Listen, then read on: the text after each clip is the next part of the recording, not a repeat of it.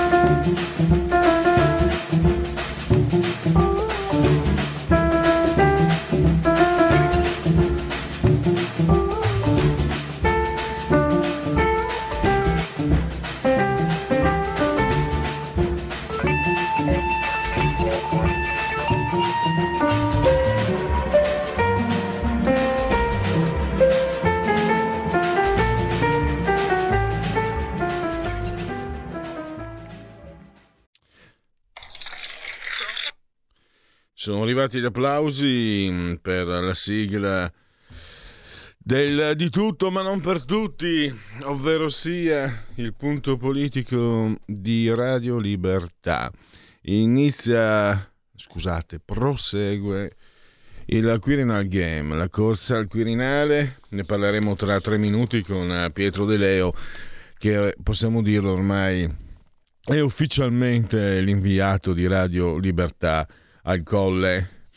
Si ricomincia da tre, le tre proposte avanzate ieri ve le abbiamo anche fatte sentire in eh, diretta, le ricordiamo Carlo, anzi scusate, noi siamo all'antica, prima le signore Letizia Moratti, Carlo Nordio e eh, naturalmente Marcello Pera. Oggi i giornali hanno spiegato anche che ci sarebbe una quarta carta coperta, Maria Teresa Alberti Casellati, che è l'attuale presidente del Senato.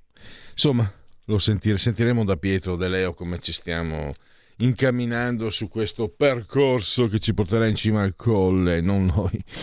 Ieri c'erano tutti e 1009 i grandi elettori, ne mancava solo uno alla prima votazione che tra l'altro mi correggo, a distanza di 48 ore non era iniziata con la senatrice a vita Cattaneo, ma con Liliana Segre. Dicevo, è stato finalmente formalizzato anche eh, l'elezione di una, di una, senatrice, mi sembra, che ha preso il posto di un, uh, di un collega scomparso.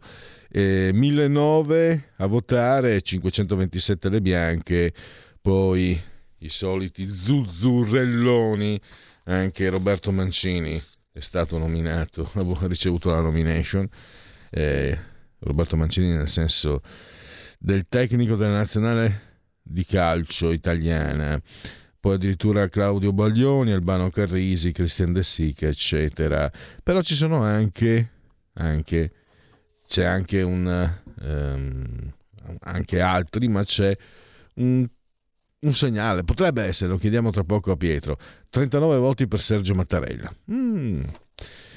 Ma noi non ci occupiamo solo di questo, altrimenti anche i miei 39 37, 39 aficionados mi abbandonerebbero.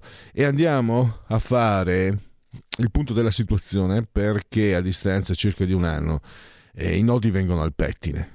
Quindi il Giuseppe Conte bis è stato davvero un governo eh, degli sprechi. Lasciamo perdere la gestione, la gestione del virus.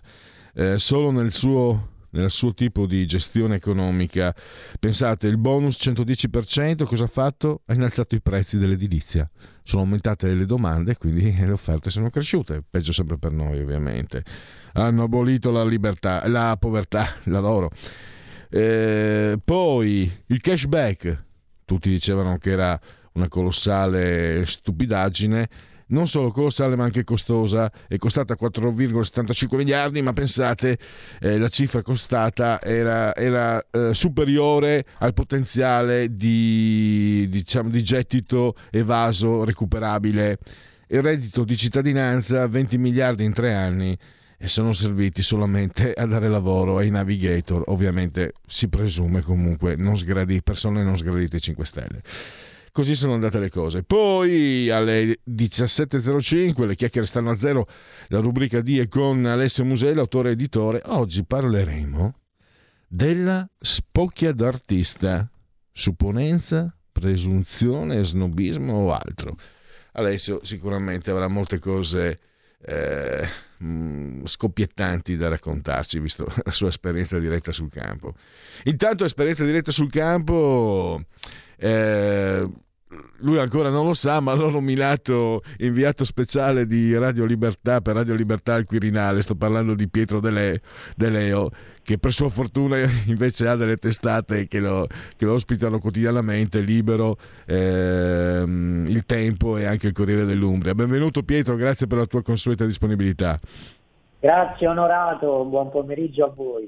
Beh, nei fatti Pietro, grazie alla tua eh, generosità, eh, di fa- ci stai dando una, una, anche una, un contributo agli ascoltatori, per gli ascoltatori di Radio Libertà che quindi eh, hanno modo di avere un riassunto e direi un riassunto eh, di quelli non di parte, insomma, quindi molto, molto asciutto. Eh, I tre nomi i tre nomi, perché subito molti si sono affrettati, ti chiedo Pietro, secondo te, a parlare della carta coperta Maria Teresa Alberti Casellati. Non, bastavano, non bastano questi tre, non sono sufficientemente autorevoli, eh, con, con, prestigio, con uh, capacità dimostrate?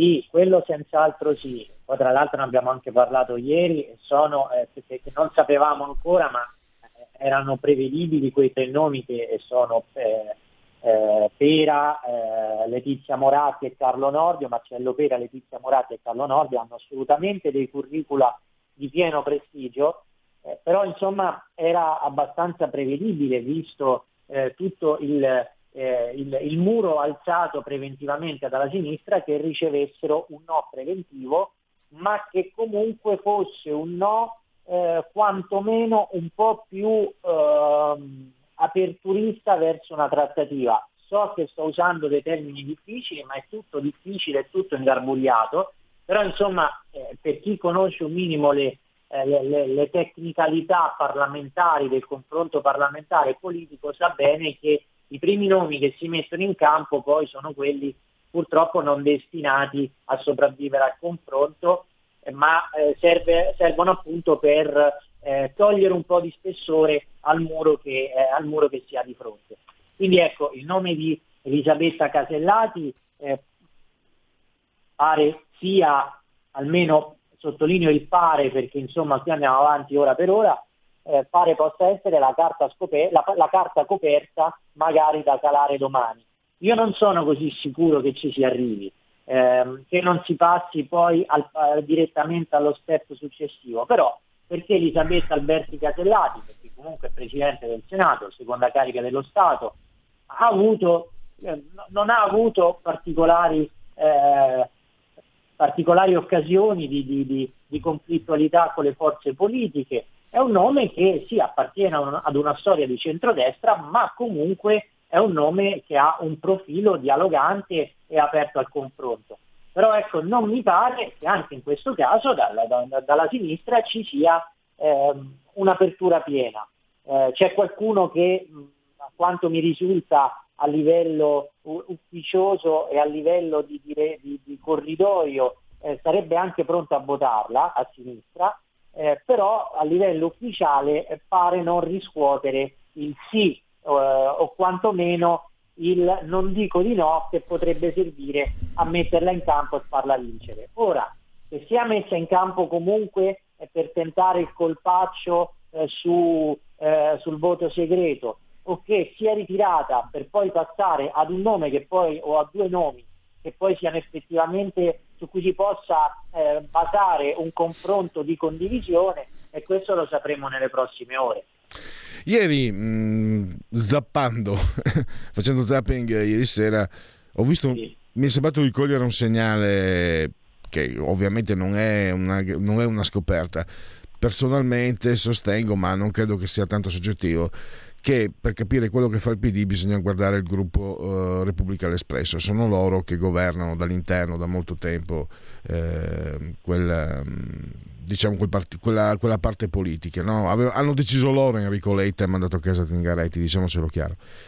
E mi ha, stu- no, no, mi ha stupito ho colto questo, dire- Marco da Milano, il direttore dell'Espresso, che è riuscito a rispolverare. Allora, per Letizia Moratti un episodio di 11 anni fa, campagna elettorale, lei ricordò un episodio che riguardava Pisapia, un episodio rega- eh, realmente accaduto ma poi infondato, no? era stato coinvolto in, in una situazione di terrorismo rosso, però lui non c'entrava. Lei sbagliò, comunque fu una, un qualcosa che accade in campagna elettorale, quando non dico che sia zona franca. Poi su Marcello Pera ha tirato fuori delle astruse, eh, cioè Marco, Marco, da Milano è stato astruso, dei riferimenti che Marcello Pera ha fatto sull'operato de, di Francesco, del Papa Bergoglio. E su Nordio non, è, non c'è riuscito, non, non è arrivato. Mi ha fatto capire visto che secondo me Repubblica Espresso è decisivo, sono loro che fanno la politica, non la fa Enrico Letta, questa è la mia convinzione personale. Ma in ogni caso sappiamo questo, hanno fatto capire questo. Eh, non potete assolutamente fare eleggere un presidente che non ci sia gradito, perché noi lo distruggeremo. Altro alla faccia del vilipendio. Eh, ti dico di più, questa mattina, questa mattina sempre Repubblica ha un pezzo molto velenoso su, anche sulla Casellati, quindi ah, insomma, ripercor- eh, ripercorrono quella, quella, quell'impostazione là, cioè nessun nome di centrodestra va bene. Poi, insomma, ehm, il dato è questo, sì, ricordo bene la questione de- de- de- della, dell'assessore Moratti, attualmente assessore Lombardia, eh, ma supera, eh, su, insomma, noi sappiamo eh, che è una figura che eh, ha un taglio intellettuale particolare e ben definito, che è quello del mondo conservatore. E quindi è chiaro che il mondo conservatore che fa capo anche, che fa capo eh, come faro culturale al Papa Emerito Benedetto XVI, che gli ha anche firmato una, eh, la, la, prefazione al, al suo libro del 2008, e quindi è chiaro che se si rivendica una determinata tavola di valori, poi ce ne sono altri eh, di una sfumatura diversa, più progressista, che eh, si riconoscono nel papato attuale e che eh, insomma su cui che poi che uno contraddice, perché se uno sposa una tesi poi ne contraddice un'altra. Quindi è chiaro che eh, insomma, nel confronto culturale eh, si finisca per abbracciare una tesi e per andare contro un'altra. Io non, non ci vedo nulla di male. Appartiene appunto a chi nella vita ha preso delle posizioni o ha avuto dei ruoli che ehm, insomma eh, comportassero l'assunzione di responsabilità. Allora, se non ci fosse stato, faccio un esempio, eh, quel, quell'incidente eh, di, verbale di Letizia Moratti su Pisapia, allora sarebbe stato da tirar fuori il fatto che quando era ministro dell'istruzione gli insegnanti di sinistra scendevano in piazza e quindi diamo anche a lei della divisiva? Cioè chiunque ha fatto politica, ha avuto un ruolo di governo, ha preso delle, delle decisioni e eh, ha scontentato qualcuno e si è creata l'inimicizia di qualcuno. Allora, insomma, eh, se dobbiamo definire il profilo eh, di una figura che ha fatto politica tanti anni, ma non ha avuto ruoli tali per cui ha dovuto assumere delle posizioni nette, non ha dovuto fare eh, delle battaglie culturali, eh, non ha dovuto magari crearsi dei nemici in una particolare area del paese, eh, allora la figura eh, che risponde a identikit, io, secondo me è solo quella di Casini. Allora diciamolo subito e, e così almeno finisce questa, questo continuo tira e molla. Però se per il PD il criterio deve essere quello di qualcuno che non ha mai fatto arrabbiare nessuno in vita sua, eh, allora è Casini il, il criterio, il, la figura che risponde a questo tipo di caratteristiche. E appunto volevo chiederti, tu, tu segui la politica da anni, cioè noi sappiamo quanto sia ingiusta questa, questo tipo di situazione, però è altrettanto vero che è reale. Ecco, un politico di, di centrodestra, quindi eh, provando a immedesimarsi nei comportamenti di un politico di centrodestra che percorsi do- dovrebbe seguire, se ce ne sono, tra l'altro mi sembra veramente un ginepraio, per, eh, per arrivare a qualcosa di più vicino possibile e che non sia impallinabile. Oltre a Casini, oltre a Casini c'è di più? Ma è un politico di centrodestra. Allora, un politico di centrodestra abbiamo capito che la, il favore eh, de, de, de la, ufficiale e alla vigilia e preventivo del centro-sinistra non lo potrà mai avere per una questione pregiudiziale. Che percorso deve seguire? Il percorso è quello di calarsi nella pugna e vedere se con il voto eh, segreto ci sono i numeri. Eh, se qualche partito si spacca, se ci sono molti eh, che spinti dal malcontento verso il proprio leader, spinti da giochi di correnti, eh, da scaramucce interne votano non rispettando la linea e magari potrebbe anche fare il colpaccio. Io per questo sono mesi che dico che la candidatura di Berlusconi aveva un senso, perché siccome tutti i partiti sono spaccati nel centro-sinistra, perché tu hai il PD che c'è eh, Letta che va da una parte, eh, Franceschini da un'altra, base riformista da un'altra ancora, il centro eh, che è un arcipelago, il Movimento 5 Stelle che ha i contiani e i dimaiani. In una situazione del genere si può veramente tentare il colpaccio, perché altrimenti modo non ce n'è, perché loro hanno il pregiudizio secondo cui uno può fare il Presidente della Repubblica o ricoprire altri incarichi soltanto se appartiene alla loro area. Perché allora io adesso guarda, parlando con te mi è venuto in mente un altro elemento. Lo stesso Sergio Mattarella, no? persona che insomma al di là di alcune scelte o non scelte, francamente su cui io personalmente ho delle perplessità, comunque si è dimostrata una persona sostanzialmente retta, equilibrata, anche se va detto, insomma, spesso non ha dato al centrodestra quella fiducia che i numeri avrebbero suggerito. Comunque sia, Mattarella è uno che faceva il ministro della difesa eh, in momenti particolarmente critici del, per il nostro paese, eh, siamo ai tempi del 99, dei, dei, Balcani, eccetera. Quindi, insomma, è uno che le scelte le ha fatte. E a suo modo è stato anche lui divisivo ai tempi in cui stava al governo, però lui è stato ritenuto eh, è stato ritenuto in possesso di tutti i crismi per poter fare il Presidente della Repubblica. Perché insomma loro la raccontano sempre come vogliono. Quando le questioni riguardano loro stessi, allora ci si passa sopra. Quando riguardano gli altri, allora si vanno a tirar fuori la cosa di vent'anni fa, il Vabbè. dibattito, il libro, eccetera. No, non mi stupirei se su Carlo Nordio eh, beccassero un 4 in latino al, in seconda ginnasio. Eh, abbiamo visto, insomma, i loro perché Mattarella lo so benissimo, insomma l'ho seguito eh, per, la, per, il quotidiano della Lega di quella volta la Padania, quello che ha combinato con l'Irano impoverito, eh, Napolitano, i carri armati, eh, quelli di, di, di, mm, di, in Cecoslovacchia, Benedetti, oppure i rimborsi quando era parlamentare europeo. Eh, I rimborsi parlamentare europeo non se ne può neanche parlare.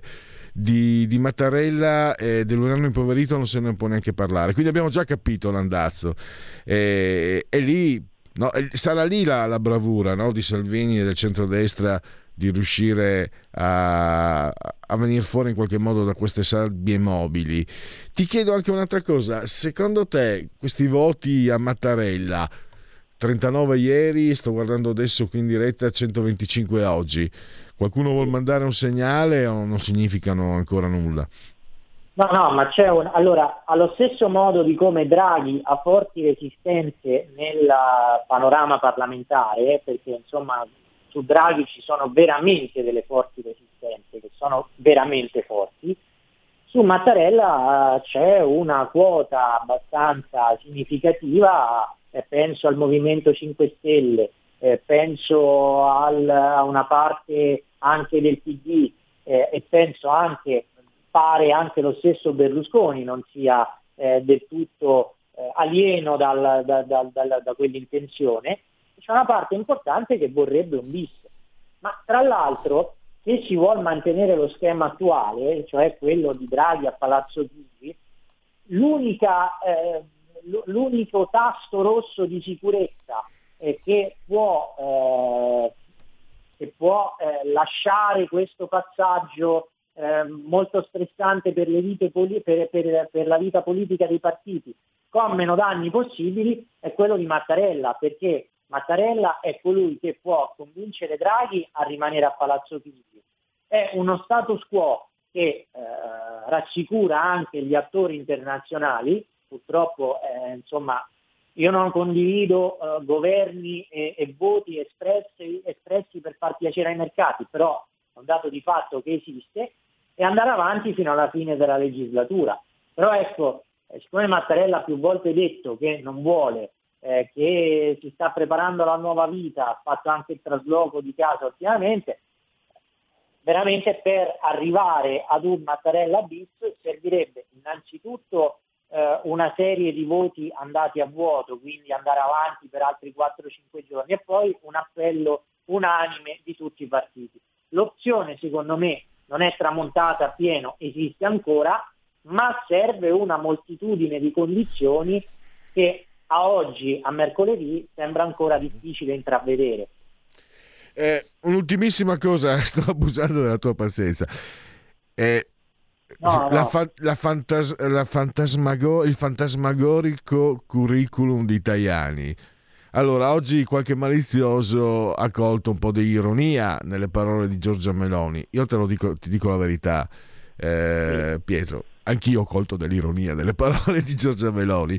Tu che invece sei più equilibrato sicuramente di me, eh, cosa, ne, cosa, ne, pensi? E che segnale sarebbe se fosse veramente una, una puntura ironica da parte di, di, Giorgia Meloni? Non dimentichiamoci che eh, come commissario europeo tra Tajani e i sovranisti non corse buon sangue. Posso anche aggiungere io da parte leghista che la Lega, quella metà anni fine 90, secessionista e Tajani, eh, non andavano molto d'accordo.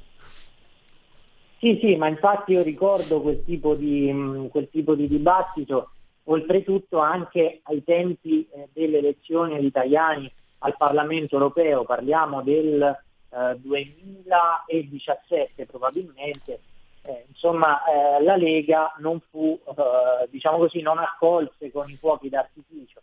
Però mi pare che ultimamente tra Lega e e, il coordinatore nazionale di Forza Italia.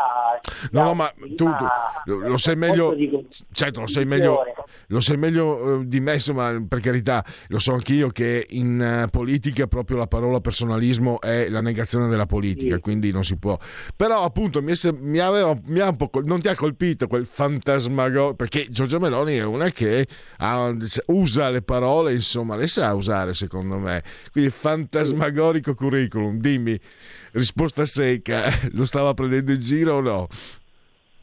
Ma probabilmente ci sono delle frizioni, questo, questo è chiaro, insomma.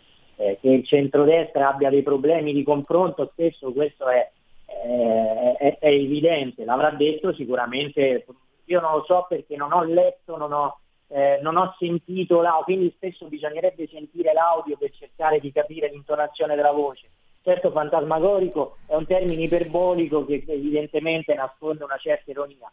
Però ecco, si può non condividere l'appartenenza al PPE di italiani, eh, assolutamente, eh, però da un certo punto di vista eh, lui è stato eletto più volte al Parlamento europeo, è stato vicepresidente di commissione, eh, di, di, eh, della, sì, della Commissione, è stato presidente dell'Europarlamento, insomma secondo me è una figura che ha tutti i crismi per poter aspirare a fare il Presidente della Repubblica.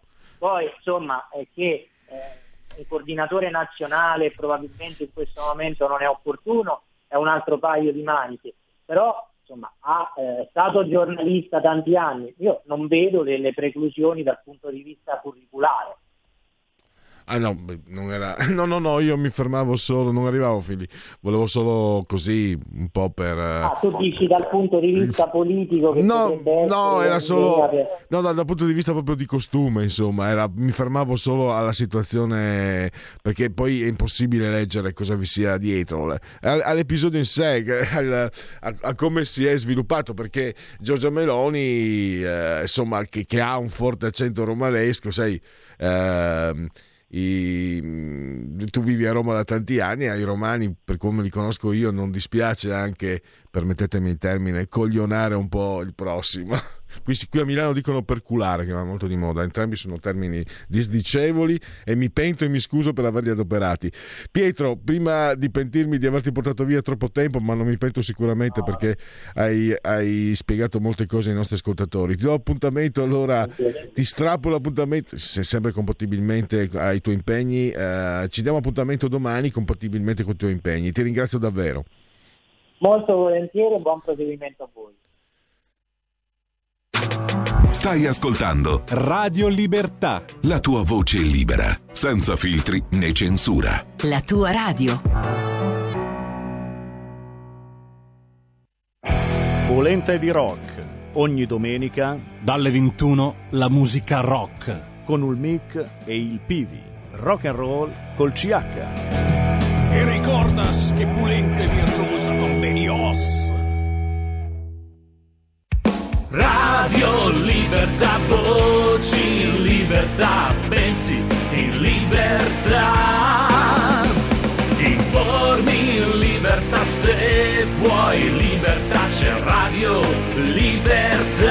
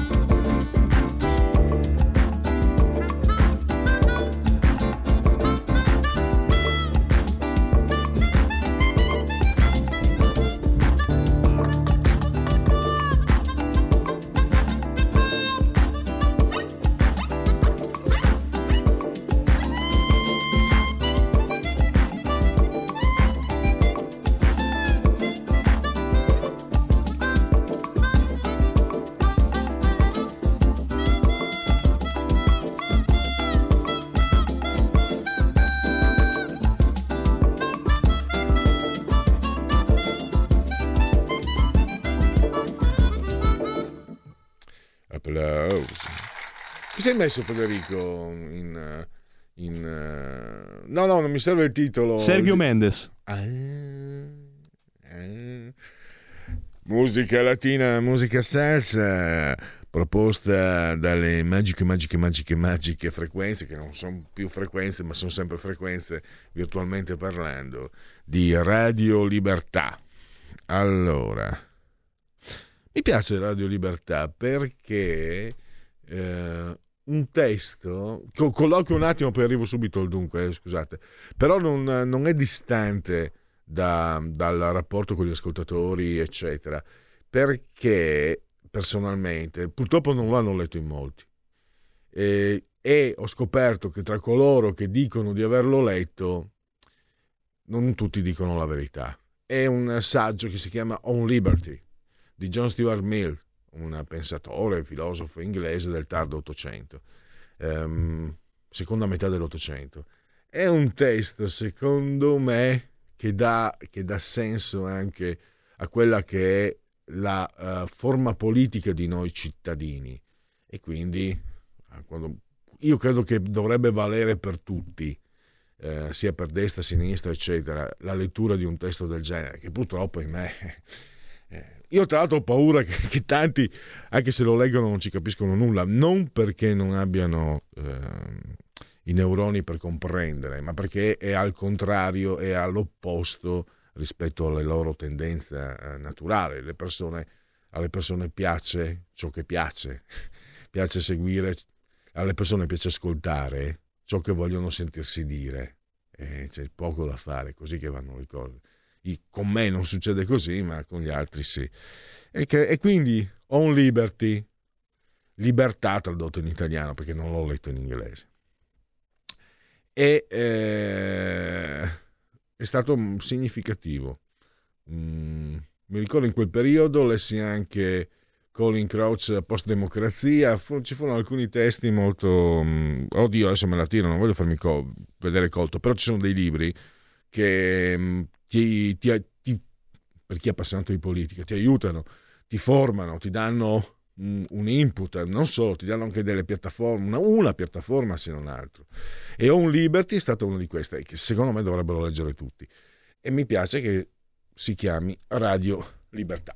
Poi la parola libertà in realtà, va detto subito, è una parola molto più complessa e difficile di quanto non sembri e non è per tutti. Di tutto, ma non per tutti. Il vecchio punto politico di Radio Libertà. Andiamo con i convenevoli formulaici, visto che stavo chiacchierando, se qualcuno vuole intervenire lo può fare a suo rischio e pericolo, telefonicamente, ma anche via WhatsApp. Cosa è arrivato qui? Che schesse. Dunque, allora... Ah, no, c'è Pino che no, ma, mm, ha scritto un messaggio ma non, mi, non riguarda me. Eh, è un... È un non lo so cosa sia. Eh, comunque non riguarda me. Allora, dicevo, questa è Radio Libertà. Chi si abbona Radio Libertà campa oltre cent'anni. Meditate, gente, meditate. Siete in simultanea con il grande Federico assiso saldamente sulla tolda di comando in regia tecnica, il sottoscritto, entrambi siamo sospesi a 34 metri sopra il livello del mare, le temperature a 22 gradi centigradi sopra lo zero esterni, 2,8, no, 23, chiedo, 22 chiedo scusa interni, 2,8 esterni, infatti avevano detto doveva arrivare la neve, eccetera, comunque eh, la prossima settimana se non sbaglio ci sono i giorni della merla che dovrebbero essere considerati, che vengono considerati tradizionalmente i giorni più freddi dell'anno, quindi alla faccia di, di questa rivoluzione climatica abbiamo avuto un inverno abbastanza mi sembra in linea. Qui a Milano addirittura abbiamo avuto tutto tra dicembre e gennaio tutto quello che serviva secondo la più diciamo ortodossa tradizione eh, calendaristica. Abbiamo avuto la pioggia, abbiamo avuto il grande freddo, abbiamo avuto il ghiaccio, abbiamo avuto la neve, abbiamo avuto addirittura la nebbia che non si vedeva da molti anni, la nebbia agli irti colli piovigginando sale. E un abbraccio forte, forte, forte, forte, forte, forte alla signora Clotilde, alla signora Carmela, alla signora Angela, loro ci seguono dal televisore. Il canale è il 740, ma anche il 252. una signora a me molto cara ieri mi ha fatto presente, ma guarda che da tanto tempo che ho scoperto 252, lei l'ha scoperto prima di me, eh, bontà sua che ascolta Radio Libertà, la ringraziamo, e dicevo, io ero rimasto sull'ortodossia, quindi però l'ortodossia adesso dice anche, prevede anche 252, oltre che 740, 740. Poi c'è la Radio DAB, cullati dall'algido, dal suo algido suono digitale e poi ci sono applicazioni iOS Android e con quelle ci seguite ovunque grazie al smartphone, iPhone, smart television, Fire TV, Alexa accendi RPA, eh, Radio Libertà. Passaparola ve ne saremo riconoscenti e poi ancora iPad, mini iPad e chi ne ha più ne metta, tablet, mini tablet e poi su internet eh, potete andare su YouTube, potete andare sul portale del quotidiano La Verità, potete andare anche assolutamente sul portale di Radio Libertà. E forse non l'ho detto prima, 95% l'umidità, 1026.5 in millibar la pressione, il tutto accade nel quinto giorno di tutto accade non a caso, il quinto giorno di piovoso mese del calendario repubblicano. 339 giorni alla fine per i gregoriani, per tutti. Un mercoledì, miarqui 20, anzi 2 febbraio. Stavo andando avanti. Perché 2 febbraio? Sto sbagliando tutto. 26 gennaio, anno domini 2022 o 2022 che dire si voglia. E visto che sono entrato nel uh, sito eh, della radio che ho messo anche in condivisione, andiamo a ricordare, a rammentare la campagna abbonamenti che prosegue, cioè la campagna abbonamenti eh, non va mai in sonno, cioè è, è, è sempre aperta. E ci mancherebbe, cioè ti abboni una volta, poi ciao ciao. No, poi magari mm, succede, ovviamente, fa parte anche dei cicli editoriali eh, di, di sottolineare più spesse volte è brutto più spesse volte mi, affascina. Ci sono, si dice delle donne, ma anche dei, degli uomini, voglio essere assolutamente eh, non sessista. Non ci sono quei brutti o quelle brutte che affascinano. Eh, sono sexy, più spesse volte eh, ha un suono molto sexy. E appunto si adoperano questi spazi per uh, incentivare, per uh, ricordare, per suscitare maggiore attenzione su questa pratica sacra e benedetta che è l'abbonamento. Abbonatevi, abbonatevi, abbonatevi. Chi si abbona a Radio Libertà campa oltre cent'anni. Meditate, gente, meditate. Allora, ricordiamolo sempre che abbonarsi è, è facile economico e democratico, fatti sentire per sostenere la tua radio per partecipare in prima persona ai tuoi programmi preferiti. Abbonati a Radio Libertà. È molto semplice, andate sul sito, poi sostienici e quindi abbonati o abbonati. Ve lo ricordo sempre, da alcuni anni, dal 2018, eh, Radio Libertà eh, ha ampliato, ha, lo dico, ha aperto le menti perché ha offerto... Eh, mi è piaciuto tra l'altro questo passaggio perché eh, il discorso che io detesto personalmente ma trovo sommamente pericoloso, quello di dire alle persone quello che amano sentirsi dire. Perché anche dire la cosa giusta, ma ripetere la cosa giusta e basta, eh, è un esercizio di stupidità, stolido poi alla fine, inutile. No? E ho capito, ho capito che l'ingiustizia è brutta. È brutto l'ingiustizia, è brutta l'ingiustizia. Poi è chiaro che le persone dicono è vero, è vero, sono contente, però francamente non basta quello, non può bastare. Ad alcuni sì, diciamo, um, sapete da dove deriva coatto? No? Coatto deriva da mente prigioniera, vuol dire dallo stupido. Allo stupido va bene, invece le persone intelligenti, quali voi sicuramente siete avendo scelto Radio Libertà, hanno apprezzato in questi anni il moltiplicarsi della, dell'offerta del, e delle tipologie di prodotto radiofonico che eh, vengono messi a vostra disposizione. Servizi che naturalmente però hanno un costo e che quindi devono essere sostenuti affinché si possa mantenerli nei vostri confronti. Però l'abbonamento va oltre perché l'abbonamento vi offre, vi offre per esempio 100 secondi per dire totalmente la vostra su qualsiasi argomento voi vogliate e l'abbonamento livello speaker corner 16 euro mensili.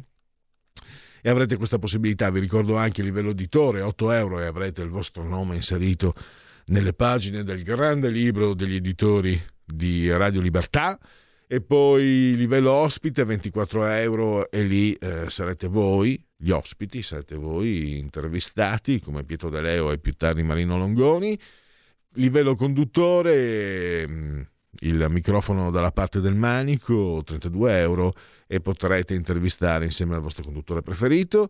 E infine livello creator su nell'immensità 40 euro lì avrete modo di preparare proprio la trasmissione insieme al vostro conduttore preferito.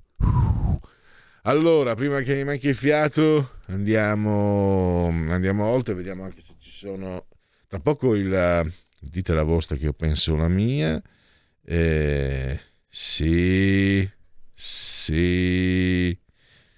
Me l'ho segnato, non è che me ne sono ricordato, eh, so io a chi parlo l'ho segnato, non, ne, non, è che appunto me ne sia dimenticato, avendolo segnato non posso dimenticarlo. Allora, dopo, facciamo così, partiamo dunque. Allora, ebbene sì, oggi sono spregiudicato. Eh, inquadra pure il mio faccione, Federico, e così io do modo eh, al mio mouse di eh, mettere in condivisione pagina Facebook eh, un po' di immagini, alcune delle quali susciteranno ovviamente il vostro giusto ribrezzo e anche il mio. Eh? non bisogna aver paura di ciò che ci spaventa, è il modo migliore anzi per gestirlo. no, questo invece è Mitridate, un busto greco davvero Mamma, quanto, ma quanto, mi, stupì molto. In, in, prima liceo ho scoperto storia dell'arte e ho scoperto l'arte greca, mh, l'Auconte, eccetera. Insomma, adesso non, uh, la memoria va lontano. Mi stupì come facevano a, fare, a, a scolpire così bene. Cioè, con quale tecnologia, che poi invece non è tecnologia, ma è semplicemente artigianato fantastico, e poi raggiunge vette apicali espressive. Eh, dite la vostra. Dite la vostra, che io penso la mia. Il telefono, la tua voce, allo 02 6620 3529. Anche al numero di WhatsApp 346 64 27 756. Nel Maryland e nel Maryland che si ambienta silenzio degli innocenti, fatemelo sapere, non me lo ricordo più. Siamo negli Stati Uniti. Un uomo è stato trovato morto in casa, aveva 124 serpenti. Allora, eh, questo è il vostro speaker corner quotidiano.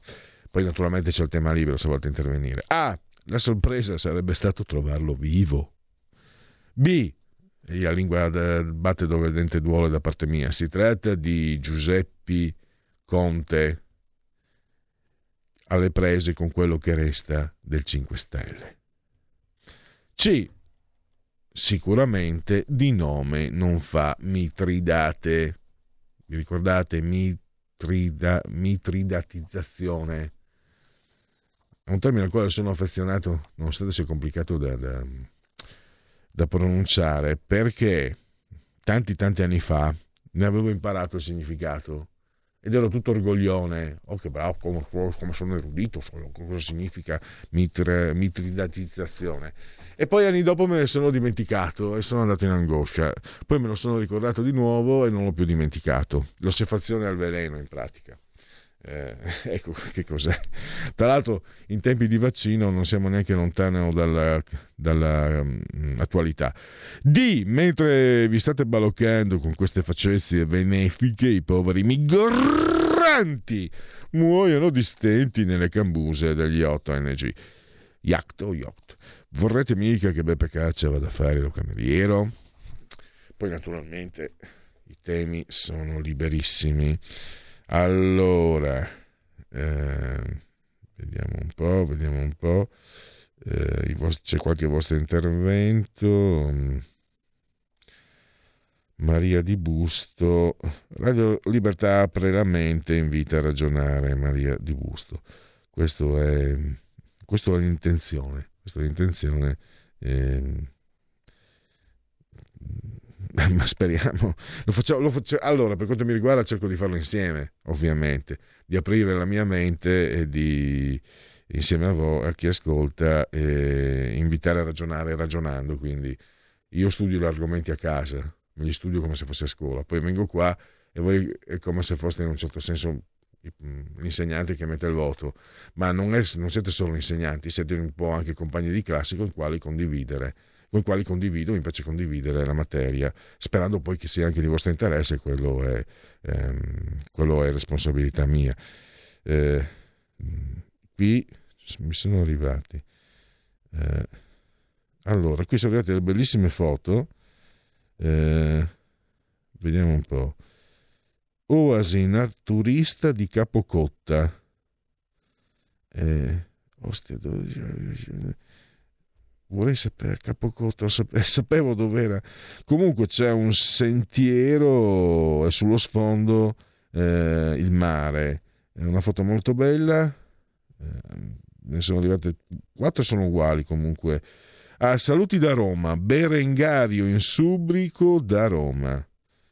E eh beh, complimenti. Eh, la, la, bellezza è eh, sempre la benvenuta. Quindi. E grazie anche per questa bella foto. Non posso condividerla perché è arrivata WhatsApp, ma intanto ve, ve ne ho restituito, ho cercato verbalmente di restituirvene i eh, contenuti.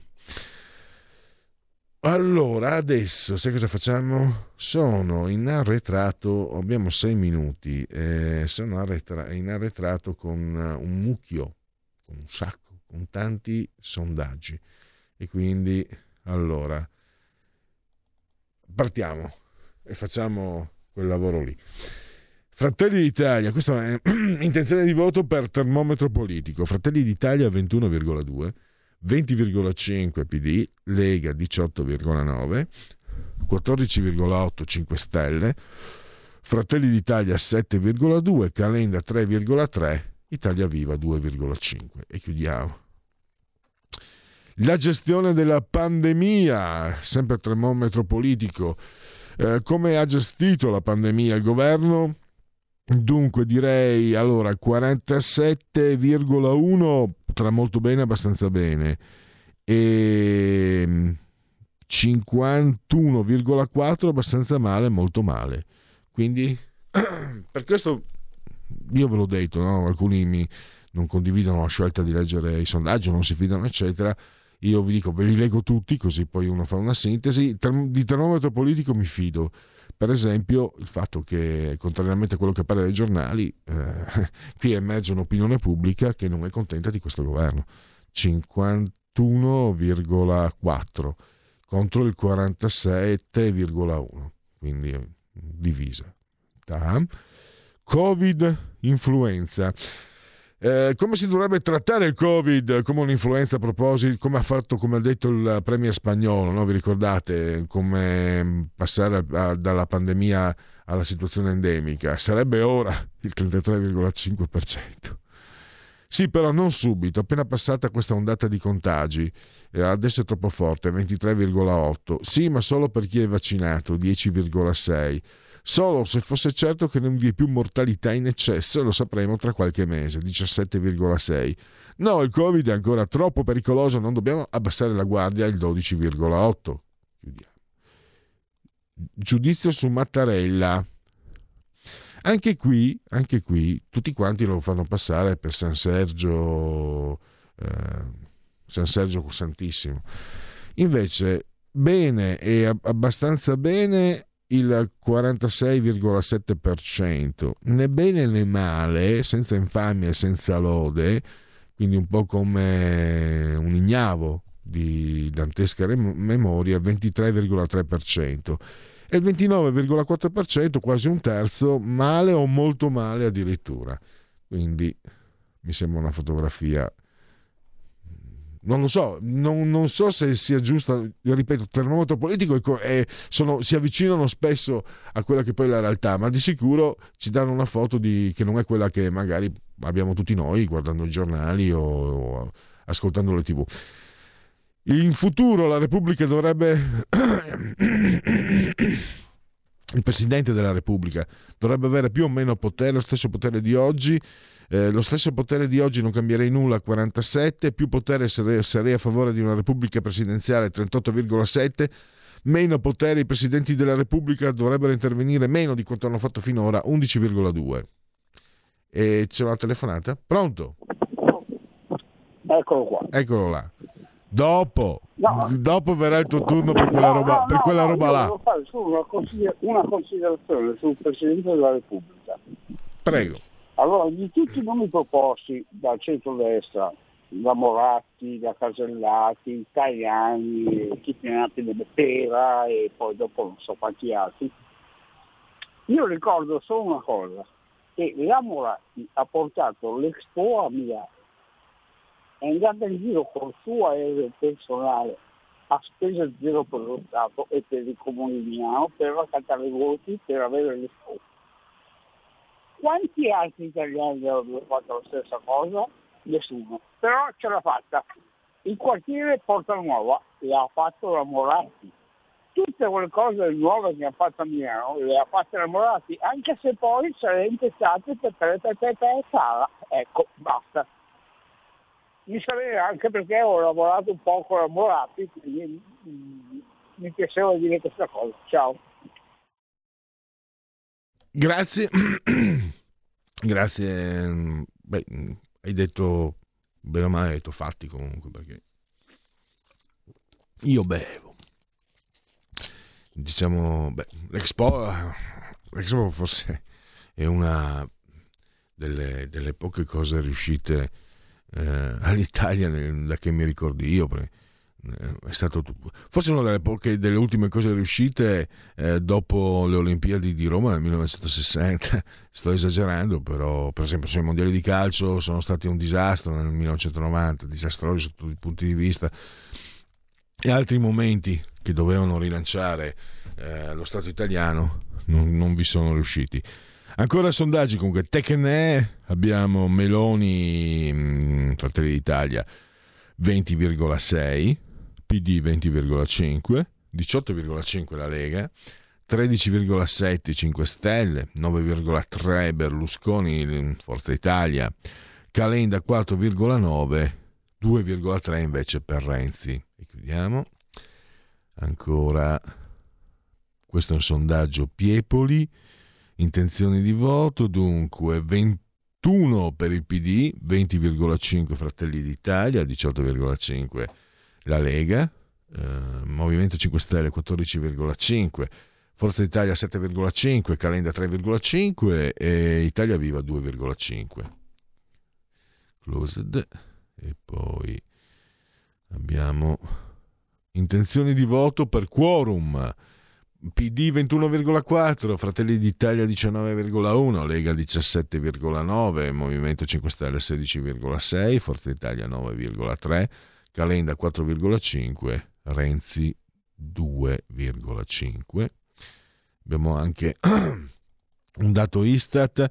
A dicembre 2021 si stima per l'interscambio commerciale con i paesi extraeuropei un calo congiunturale per le esportazioni meno 2,1 e un aumento per le importazioni più 4,3.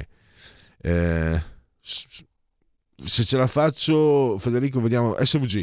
PD sondaggio SPG, SVG, PD 21,7, Fratelli d'Italia 19,8, Lega 18,4, 5 Stelle 13,5, Forza Italia 7,7, Calenda 4,8 e chiudiamo con Renzi che è al 2,3. A tra poco con Marino Longoni parliamo dei danni del Visconte.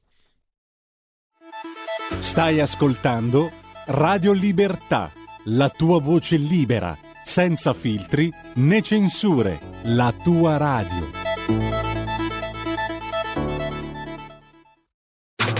Stai ascoltando Radio Libertà. la tua voce libera, senza filtri né censura. La tua radio. In 30 anni di attività ho avuto modo di vedere le cose più strane. Ho affrontato zombie, vampiri, licantropi, mutanti e spietati assassini. Ho vissuto le storie più assurde e le avventure più bizzarre. Ma la storia più incredibile di tutte è quella che sto per raccontarvi. E questa è la mia storia. Ascoltate Movie Time con Vincent. Ogni sabato dalle ore 16.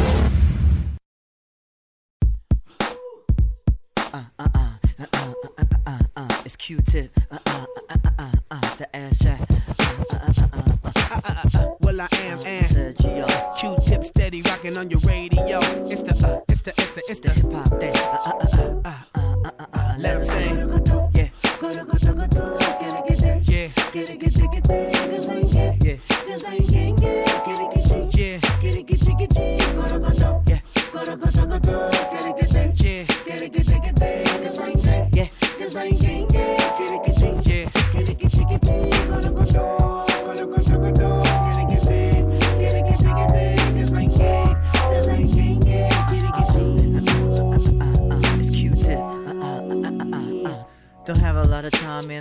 Gotta move, man. She's waiting for me now, man. Don't wanna blow the move, man.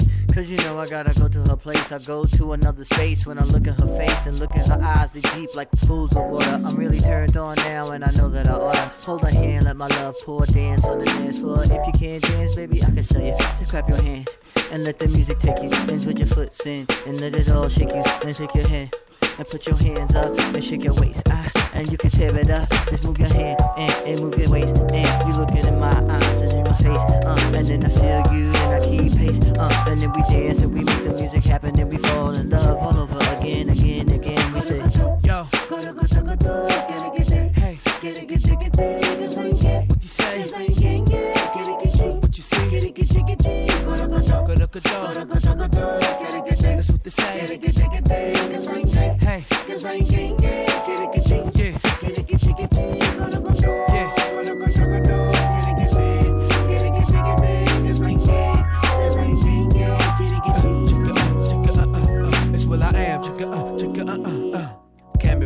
Time, yeah, I gotta make my move, man. Got a girlie looking at me, peeping at my moves, man. No time to waste when you up in the spot. Cause there too many brothers at this my cock block. So I get myself together, make sure I'm looking smooth, man. Walk up confident, ask her what she doing. She told me she chillin' and ain't doing nothing. So I said, maybe later we could get in the sun. We could skip to a diner and sip a little coffee. Talk about hip hop stars and astronomy. By the way, baby, what's your sign? She said, Virgo, I said Pisces mine. And this was her favorite dish. And I never met a virgin freaky like this. Let's do it, let's do it, let's do it, do it, do it. Let's do it, do it, do it. Yo. Hey. What you say? What you see? That's what they say.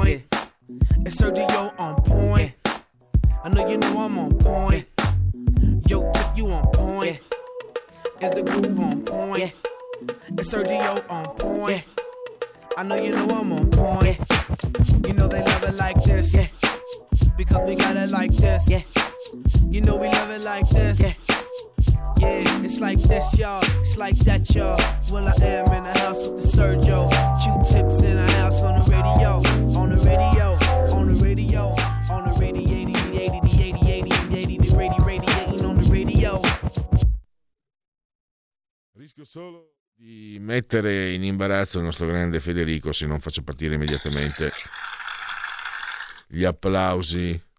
Eh, sai che non mi ricordavo che ci fosse, è sempre i miei dischi questi, non me li ricordavo più. È una cosa abbastanza. Questo, questo ti è piaciuto, scommetto? Eh, vedi, vedi, vedi. Assolutamente. Perché avevo dei dubbi sulla musica salsa. Eh, Federico ha mm, mm, in, ha una mente molto aperta in fatto di, di gusti musicali, però chiaramente ci sono eh, certi, per esempio, eh, a me l'hard rock, il metal, non, insomma, ma neanche la musica prog, con tutto rispetto, cioè, ma sono lei che palme, ho i dischi e li amo anche, per carità, però non, non mi entrano altri generi. Allora, chiudiamo con i sondaggi, questa è sempre R, Radio Libertà, RL, e andiamo a vedere un po' di sondaggi. Eh, questo, allora, scusate. Ipsos, committente Corriere della Sera, dunque. Scusa.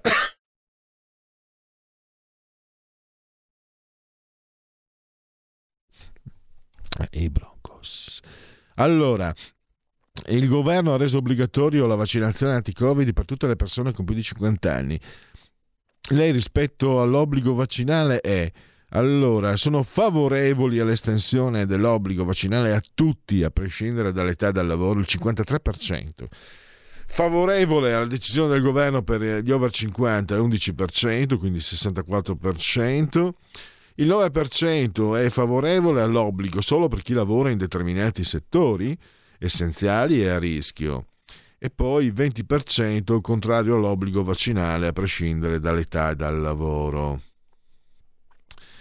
E poi, questo, allora, questi sono altri passaggi, guarda, questo lo possiamo chiudere, aspettate. A proposito dell'attività del suo governo, il presidente Draghi ha dichiarato per il governo sono stati 11 mesi molto intensi. Eh, lei oggi quanta fiducia ha nella tenuta di questa maggioranza? Abbastanza fiducia 37, poca fiducia 26, per nulla 15, non sa il 17%. E questo lo chiudiamo. E poi, ecco, guarda, mi metto così. Tu Federico non lo sai. Sai come una piccola pausa, un piccolo intervallo, altrimenti sono... Ma no, ma resto in politica. Parlo di un personaggio molto amato anche dagli ascoltatori e molti se lo ricordano. Lilly Gruber. Ma sapete, me lo ricordate, per molti, di solito per i vecchiotti, per i vecchiotti è una bella donna, perché ci sono delle donne che piacciono di più alle persone, ai vecchiotti, quegli anziani, e ci sono altre che, parlano, che piacciono di più ai giovani. Con noi maschi succede così, eh, grosso modo, non è una regola, ma grosso modo. Eh, io mi ricordo da sempre eh, Lily Gruber, che a me non è mai piaciuta, è sempre eh, come direbbe Feltri Crosta, mi fa sangue, che, che invece nel Feltri Crosta la detesta Lily Gruber, anche nella realtà Feltri. E divenne famosa conducendo il TG2, mettendosi di tre quarti, mettendosi così. E questo bastò. Cioè, quindi non è, non è, vero che si stava meglio quando si stava peggio, non è vero che adesso siamo peggio di, di 30 erotti anni fa. È così che è diventata famosa. Ipsos, Corriere della Sera, l'elezione del capo dello Stato. Molto interesse il 18, abbastanza interesse il 33, quindi eh, 51%, però gli indici d'ascolto televisivi sono precipitati, ho visto, per le maratone Mentana, la Maggioni che spende i nostri soldi, eccetera, per la RAI. Poco 29 per nulla 20, quindi 51-49. Lei prevede che saranno necessarie molte votazioni, 49, il nuovo presidente verrà eletto dopo poche votazioni il 21, non sa il 30. E lei prevede che il nuovo presidente sarà votato da una larga maggioranza 20, soltanto da poco più della metà 46. Non indica il 34 quanto è importante il fatto che possa essere eletta per la prima volta una donna? 28 molto importante, 34 abbastanza importante, poco il 16%, per nulla importante il 22%.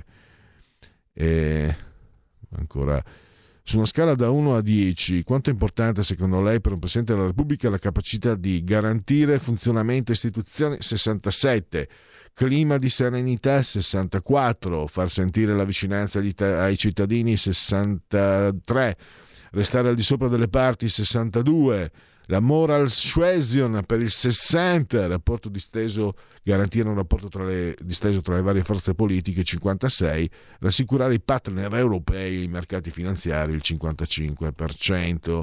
E adesso chiudiamo questo, andiamo con l'ultimo e poi il prossimo ospite. Eh, sempre Ipsos, committente TV Movie. Eh, secondo lei chi si sta comportando meglio fino a questo momento negli scambi per arrivare al colle? Enrico Letta il 16, Giuseppe Conte 14, Giorgia Meloni 14, Matteo Salvini 10, Silvio Berlusconi 9, nessuno il 37. Il presidente dovrebbe essere una donna? Sì, sarebbe un segnale importante per il 58%. No, i criteri di scelta devono essere più ampi per il 32%, non risponde il 10%. E poi lei personalmente preferirebbe che Mario Draghi rimanesse alla guida del, governo per il 61% e venisse eletto presidente della Repubblica per il 16%, non risponde il 23% tra l'elezione di Mario Draghi e la rielezione di Sergio Mattarella, quale di queste due ipotesi preferirebbe? La rielezione di Sergio Mattarella al 50%, Mario Draghi 23%, nessuna delle due il 27%. Chiuso il capitolo sondaggi, passiamo adesso al prossimo ospite. Grazie Federico, come sempre eh, tempestivo e grazie Scusa Federico, ma ringraziamo soprattutto l'ospite che come sempre ris- mh, mm, si mette a disposizione degli ascoltatori di Radio Libertà. Marino Longoni, direttore di Italia Oggi 7. Benvenuto e grazie ancora. Ciao, ciao, buongiorno a tutti. Allora, eh, partiamo dal tuo editoriale di, di oggi. Eh, posso dire, mi congratulo con te perché avresti tutti i titoli per dire io lo avevo scritto, Ce li ho, li ho perché li ho archiviati, no? gli articoli che, che, prendo in considerazione per intervistare, per intervistare te e, e, anche i tuoi colleghi di Italia Oggi, Italia Oggi 7, li archivio. Sono là, tu in questi anni, dal 2018, possiamo dire, hai, senza, senza peraltro, solo con un'analisi lucida e critica, non con uh, particolari posizioni di parte e purtroppo devo dire che si è realizzato tutto quello che aveva. Purtroppo per noi voglio dire, non è ehm, perché neanche a te probabilmente fa piacere che questo sia avvenuto. No, soprattutto sono preoccupato di una cosa ascoltando le parole che mi dici, perché eh, sia nell'Antico Testamento sia nella storia in generale, i profeti hanno sempre fatto una brutta fine. Io non, non, vorrei fare la fine del profeta. Ma eh, no, no, no, perché non sei un profeta, sei, cioè, eh. tu, tu, sei un, una, un, giornalista economico che fa analisi, le tue analisi eh. sono sempre, si sono sempre rivelate azzeccate. Eh, non è profezia, no? perché io mi ricordo nelle nostre interviste eh, che hai sempre motivato, hai spiegato perché no, tu non dicevi questa cosa, per esempio, tu chiaramente reddito di cittadinanza, mm, Marino, non, ci conosciamo di persona, però insomma da tanti anni ti leggo, ti intervisto, so benissimo che la tua posizione liberale, se posso definirla così in sintesi, non, non potrà mai concordare con reddito di cittadinanza, ma tu spiegasti perché non avrebbe potuto funzionare, non sarebbe funzionato, lo spiegasti, entrasti nel merito. Eh, e, e, e, mi ricordo che dicesti che forse se andava bene gli unici a beneficiarne sarebbero stati i, naviga- i navigator, così come è accaduto poi. E lì stiamo parlando di 20 miliardi tra l'altro, non stiamo parlando della tua bravura che, che mh, mm, è, è, sicuramente elevata, stiamo parlando di 20 miliardi che soprattutto in, in questi momenti sarebbe stato preferibile impiegare altrimenti. Allora andiamo con ordine. Qual è il flop maggiore allora del, del, dei due governi Conte? Allora, paradossalmente secondo me è il super bonus, il bonus 110%, che è, è vero, ha dato una sterzata molto forte all'edilizia, anzi direi troppo forte all'edilizia, perché una, un vantaggio così eccessivo ha creato delle distorsioni tremende, per cui eh, le aziende edili sono trovate in grossa difficoltà, eh, non riescono ovviamente a fare, a stare dietro tutte le richieste, eh, i prezzi sono aumentati in modo esagerato, non si trova la manodopera, secondo me i lavori si fanno anche male perché quando si fanno di fretta non possono venire fuori i lavori fatti bene, lo dico anche per esperienza diretta. Eh, inoltre eh, succede che eh, le, truffe sono all'ordine del giorno, si parla di un miliardo e oltre di truffe, di, di, vario tipo, cioè da, da, da, dal privato che accetta tutti i prezzi che gli fanno perché stiano dentro i prezzi garantiti, i prezzi tetti massimi previsti, tanto non deve pagare lui, paga pantalone, quindi ovviamente dall'altra parte ne approfittano e, e i prezzi sono raddoppiati perché i tetti erano abbastanza alti all'inizio. Eh, adesso peraltro questo si scontra con il fatto che in realtà molti materiali e molti servizi sono cresciuti e non si trovano, eh, quindi in alcuni casi sono, non ci sono stati dentro, insomma non, non è possibile pensare se il fine era corretto, cioè quello di costruire edifici, di ristrutturare edifici per renderli dal punto di vista economico eh, più efficienti, più ecologico, più efficienti, però il modo in cui è stato fatto è stato veramente da dilettante lo sbaraglio. Il governo, o meglio, Draghi ce ne ha reso perfettamente conto, ma in realtà Draghi non è che può decidere tutto, deve tener conto di chi dà i voti, che sono 5 Stelle, che invece di questo provvedimento hanno fatto bandiera. Per cui hanno, stanno agendo per depotenziarlo eh, come? Con scadenze, termini, eccetera, che poi hanno prorogato un po', poi le leggi di bilancio hanno modificato, con questa norma assurda per cui i, la cessione dei crediti, che era il cuore di tutto il provvedimento, adesso da febbraio poi viene bloccata e si può fare la sola cessione, ma allora tutti quelli che avevano ragionato, che stavano lavorando, che stavano facendo, si trovano che i loro piani, i loro conti economici, anche se fossero stati di persone oneste, non stanno più in piedi. E quindi quindi è una gran confusione, questo perché c'è demagogia da una parte, in particolare il Movimento 5 Stelle, e dall'altra parte il Presidente del Consiglio che ovviamente non può imporre la sua volontà in modo assoluto, deve tener conto anche delle, delle, delle esigenze degli altri, il risultato è una gran confusione. Il cashback, ecco, sul cashback invece il, eh. governo è stato, più, è stato più deciso si è dimostrato che non serviva un cavolo, che non, non, non, non serviva a, a, a, vincere l'evasione, a ridurre l'evasione, ma serviva solo a spendere un sacco di soldi pubblici. Qui invece Draghi è riuscito a imporsi, bloccato, eh, buonanotte. Su reddito di cittadinanza, altra misura, eh, abbiamo già detto, servita a niente se non assumere a tempo determinato, peraltro, in Ariveto, eh, però anche qui un'altra norma bandiera di 5 Stelle, quindi eh, sì, cercando di depotenziarlo, stanno cercando di depotenziarlo in qualche modo, ma non si riesce a mettere uno stop definitivo o comunque a trasformarlo in modo da dare una maggiore efficienza e una minore eh, facilità di aggiramento eh, perché di fatto è evidente che è, utilizzato anche dalla, dalla, dalla malavita, dalla, dalla ecco. utilizzato in questo modo. Volevo chiederti eh, sul, uh, sul, cashback, no? tu hai scritto addirittura i costi sono stati superiori a, al potenziale recupero di gettito evaso, 4,75 miliardi.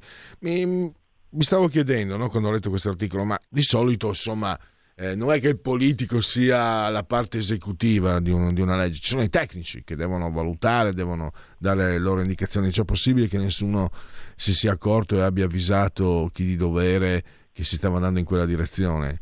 Perché mi ricordo... Esatto. Eh, questa cifra qua, i 4,5 miliardi, viene proprio dal Ministero dell'Economia e delle Finanze che ha fatto uno studio presentato fine dell'anno scorso, eh, da qua risulta che il costo è 4,75, la, il potenziale recupero è molto molto molto inferiore. Hanno fatto un, un, un conto ex post abbastanza dettagliato e secondo me ben fatto. Eh, probabilmente qualche conteggio approssimativo l'avevano fatto anche prima, hanno sbagliato i conti, avranno, saranno stati succubi della volontà politica o chissà quale altro motivo, perché anche per questo poi è stato giustificato, come ce lo chiede l'Europa, dobbiamo migliorare, aumentare le, transazioni digitali, ridurre quelle sul contante, perché il contante fa evasione cioè, eh, l'ideologia del, della lotta all'evasione, qualsiasi stronzata di metti dentro funziona sempre. E, e questo è di quelli, e quindi eh, il risultato è questo. Però per fortuna qui almeno Draghi, che evidentemente conosce fin troppo bene la materia, eh, è riuscito a imporsi, a bloccare una norma importante. E, mm, secondo te, mh, mm, direttore, eh, i danni, cioè allora, sul cashback eh, diciamo mi sembra si, si, si possa intervenire. Sul bonus eh, invece è un, dif- è un, po più complicato. E il reddito di cittadinanza, quanti, cioè, quanto, quanto, è rimediabile in futuro? Penso anche dal punto di vista culturale, no? cioè, ci sono milioni di persone eh, sì. che sono state abituate a, sì. a un certo infatti, tipo. È vero, infatti secondo me danno maggiore proprio quello, l'abitudine a dire vabbè tanto se anche non sto sul divano tutto il giorno, qualche cosa me lo danno e poi si pensa, poi magari faccio qualche lavoretto in nero, qualcosa mi invento e, e mi diverto.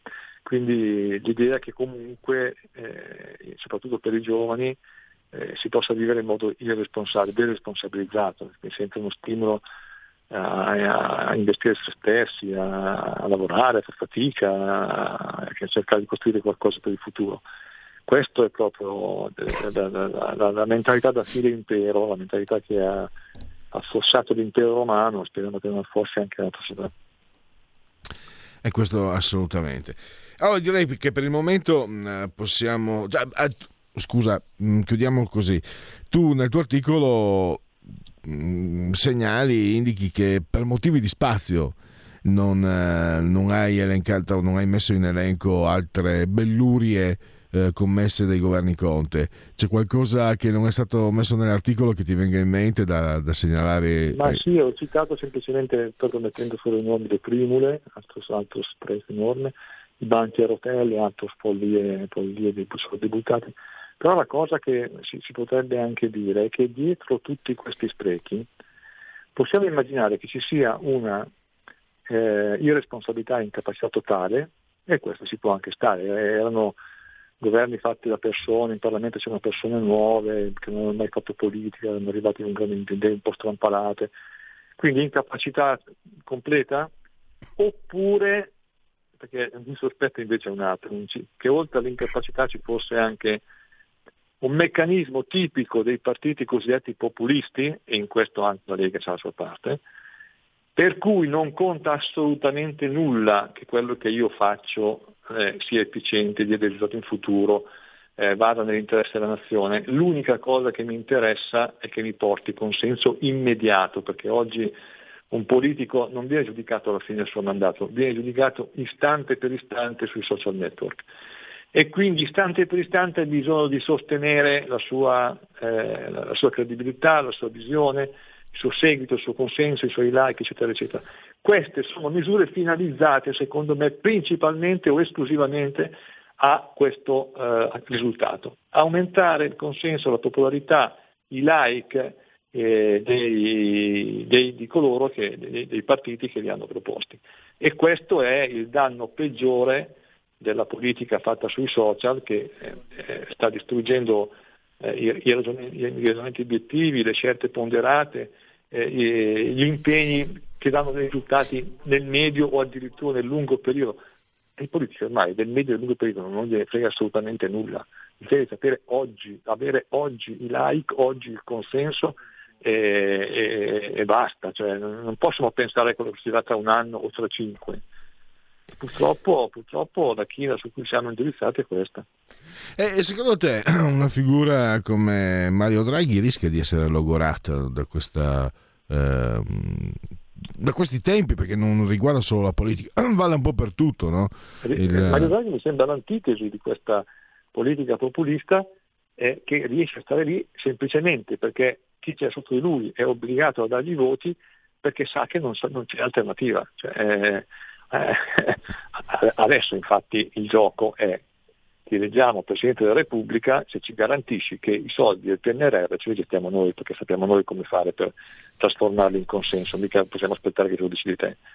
E, e, il gioco è sempre quello, cioè, eh, il, il, populismo sta creando dei danni eh, che in nome di una democrazia virtuale, fittizia, eh, istantanea, di fatto distrugge la, la, la, le strutture essenziali della, una convivenza civile. Spero che Draghi riesca perlomeno a, porre, a frenare un po' questo andazzo. Però c'è, c'è un... Io, io, sto dalla parte, eh, gioco forse sto, sto, dalla parte dei, dei, dei populisti, eh, per carità, eh, però assolutamente c'è del fondamento in quello che dici. Però ti faccio questa obiezione, Mario se i populisti sono avanzati così tanto è perché coloro che dovevano governare secondo i crismi della ragionevolezza eh, come l'hai indicata te, e meglio non la, non la si poteva indicare, eh, non si sono dimostrati all'altezza, non si sono dimostrati capaci, secondo me. Cioè, guarda anche come ci hanno Romano Prodi, guarda come ci ha portato nell'euro. Io come cittadino, quando um, mi sono accorto di, di, quanta sofferenza abbia comportato per le mie tasche, la mia compagna che andava a fare la spesa, eccetera, anch'io con lei, ma più lei in quel periodo. Cioè, l'euro come cittadino per anni e anni è stato un disastro. Mi dicevano no, ma ci sono i tassi fissi. E ca- eh, stavo per dire la parolaccia e dicevo grazie. Quella, quell'appartamento che costava 120 milioni di lire adesso costa eh, 100, 100.000 euro, cioè costa, costa quasi il doppio. Quindi neanche lì non ho avuto, per dirne una, no? dico la prima eh, che... No, è vero, è vero quello che dici, ma penso che il, il consenso eh, la politica ha sempre dovuto in tutti i tempi, in tutti i secoli in realtà, in tutti i regimi, fare i conti con il consenso. Eh, soltanto che eh, 50 anni fa i conti erano fatti in modo inverso, cioè a dominare erano sostanzialmente le ideologie, eh, ce n'erano due fondamentali, eh, democristiani e comunisti da una parte e dall'altra, e il consenso era quasi quasi calato dall'alto, cioè alla fine era da, da, da, dagli apparati ideologici che faceva, riusci, si riusciva a scendere alla base il consenso, posto che alla base comunque c'era una scelta individuale personale. Io sono per la democrazia cristiana, cioè contro i comunisti, io sono per i comunisti, cioè contro i capitalisti. No? A parte la scelta individuale che comunque è sempre stata libera, però in qualche modo il consenso era anche governato dall'alto, era anche, soprattutto in occasione delle elezioni, aveva bisogno di far vedere delle cose, di dimostrare che eh, si era fatto questo e quell'altro e ci sono scelte come l'euro probabilmente che erano eh, anche dubitabili, però n- intanto non c'erano i social, quindi il consenso non era l'esigenza da guadagnarsi istante per istante. Eh, e poi c'era questo apparato ideologico, una sorta di sovrastruttura, di armatura della società che se da una parte aveva bisogno del consenso che sale, ma in realtà riusciva anche a governare il consenso che scende. Oggi il consenso che scende come, come, come, come, lo fai con questi provvedimenti qua? Questi provvedimenti qua che, che abbiamo appena criticato adesso, una roba ridicola. E, e, perché? Perché in realtà chi eh, ha bisogno del consenso si adatta a, questi, a queste bassezze che, che eh, però alla fine dei conti si vende l'interesse pubblico per cercare di acquisire l'interesse privato. Il meccanismo è questo. Eh, quindi non, il, il, il, populismo ha fatto, obiettivamente ha fatto una cattiva, pessima prova di se stesso. Eh, per fortuna è intervenuto Draghi che gli ha, gli ha, posto un freno, cosa succederà nei prossimi mesi, nei prossimi anni non, non so. Eh, vedremo, sarà già una tappa importante l'avvicinamento al colle. E intanto eh, ringrazio il direttore di Italia Oggi 7, Marino Longoni, grazie davvero e a risentirci a presto Marino. Grazie, grazie a te, ciao. E adesso leggiamo dunque cosa c'è qua. Allora, sono arrivati mm, allora, non è vero, non farti prendere in giro. La DC mandò in pensione con 18 anni e 6 mesi un giorno di contributi. Non era populismo eh, quello. Mm, è chiaro, cioè, se ho detto appunto che coloro che seguivano un certo sistema hanno fallito, alludevo anche a situazioni come queste. Ma mi sembra che Longoni abbia spiegato, abbia contestualizzato eh, il. Um, i, i fatti storici. Però va detto, no, non va detto altro. E poi, oh mamma mia, guarda qua. Allora c'è una, è una gattona, una gattona nera meravigliosa un abbraccio, buon pomeriggio. Meno potere ai presidenti della Repubblica venduti, servi della sinistra, PD 5 Stelle.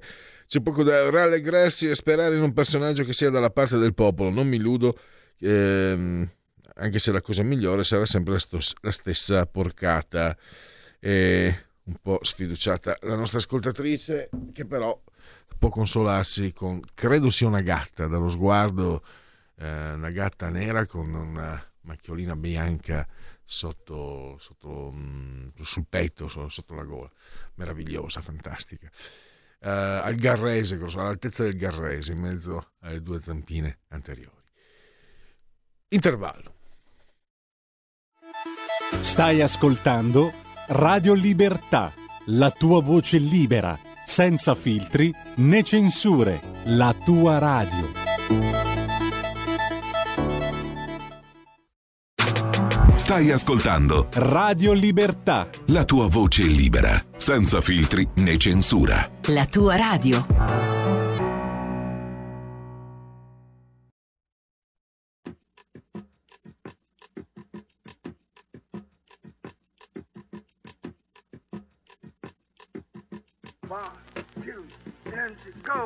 Let me, let me sit with you beside a stream.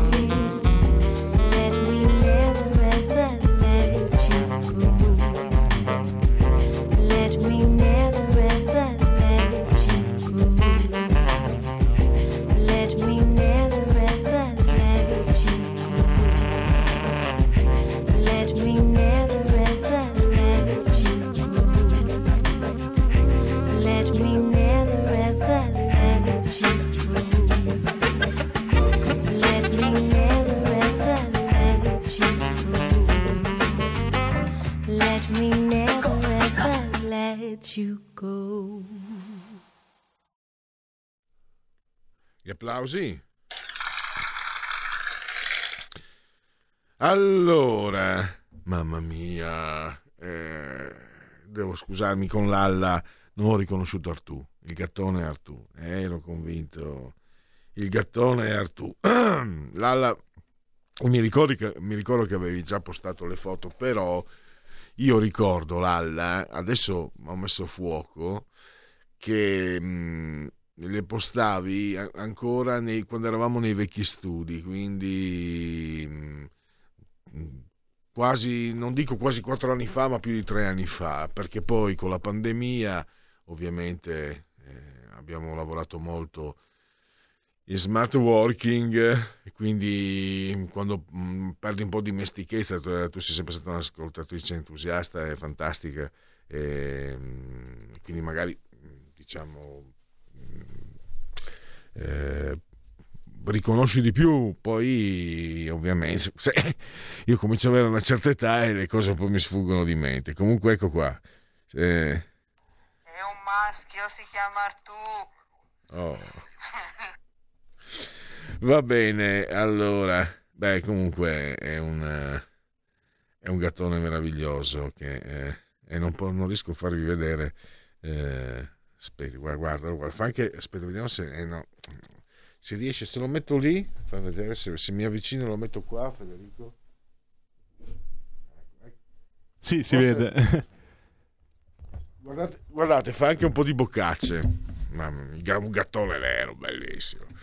Allora, eh, eh, io eh, con i gatti eh, poi mi, mi, mi, ci, mi ci perdo. Mici, mici, perdo. Dunque, andiamo andiamo oltre perché ehm, sempre microfoni aperti allora intanto diamo questo no non era il Bronco se mi stavo schiarendo la Vox ehm, diamo qualche aggiornamento ehm, allora vediamo le votazioni fumata nera anche la terza votazione a Mattarella 125 voti alt di Letta a Casellati. Questa è l'apertura del ANSA.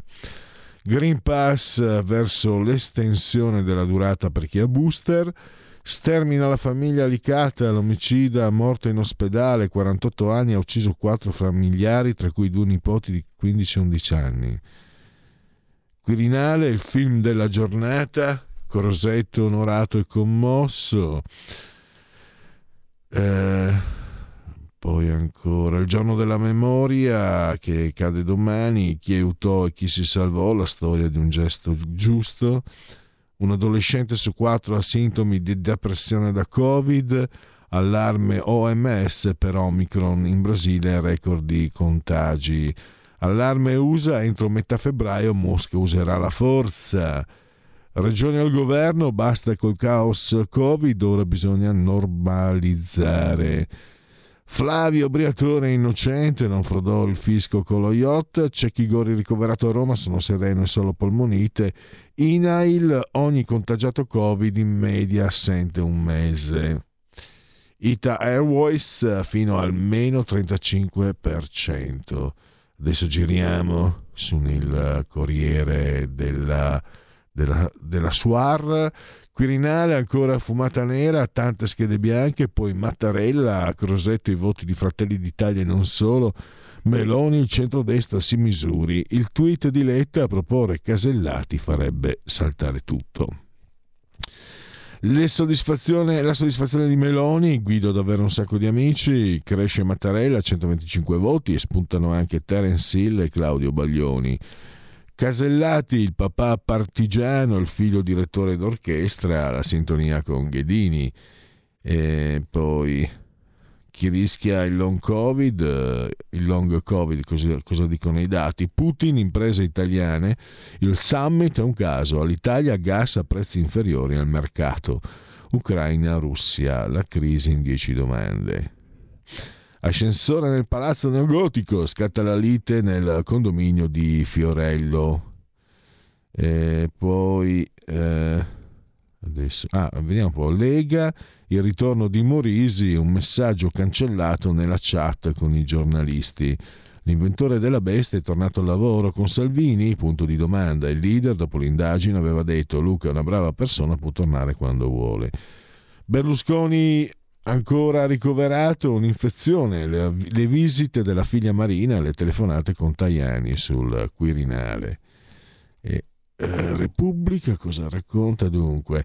Questo è l'esito delle- della terza votazione per il Quirinale Sergio Mattarella 125 voti, Guido Crosetto 114, Paolo Maddalena 62, Pier Ferdinando Casini 52, Giancarlo Giorgetti 20, Marta Cartabia 8, Bianchi 412, dispersi.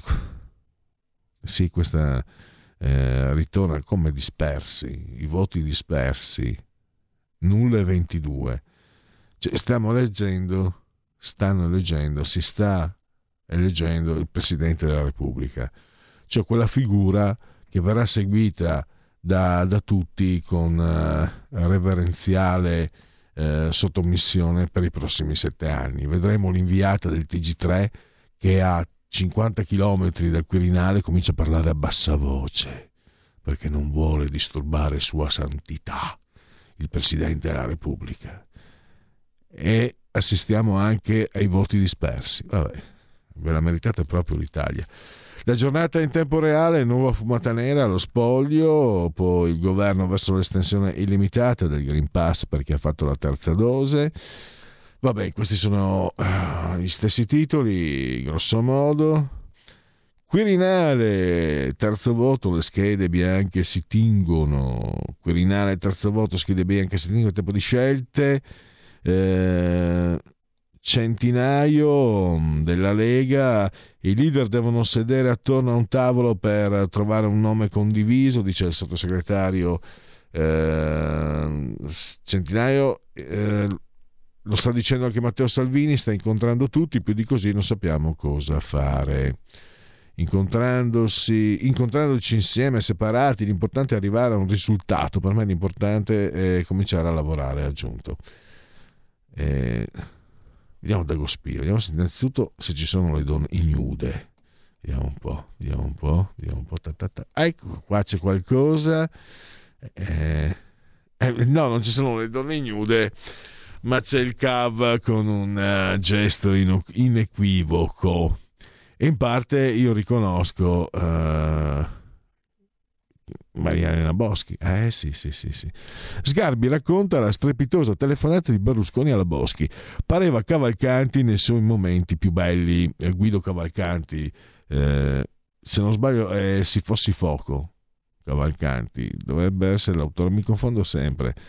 Ehm, siamo negli- tra gli stilnovisti. Si fossi fuoco, poi eh, rubò il testo De Andrei come ha sempre fatto con i testi altrui e fece una bellissima madrigale. Se fossi fuoco arderei lo monno se fossi vento lo tempesterei. Ta ta ta ta. cosa l'ha detto? Vorrei essere più giovane solo per poter corteggiare una donna scesa in terra a miracol mostrare. Questa telefonata vale per tutto quelle che avrei voluto farle e non le ho mai fatto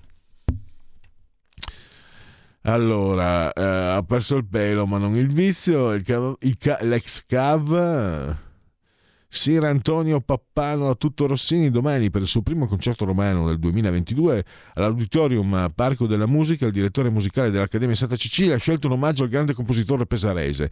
In programma la messa di gloria e arie del repertorio serio, la sinfonia di Armida, Otello e Semiramide, una delle cose più affascinanti del Rossini sacro. E con Rossini non sbagli mai.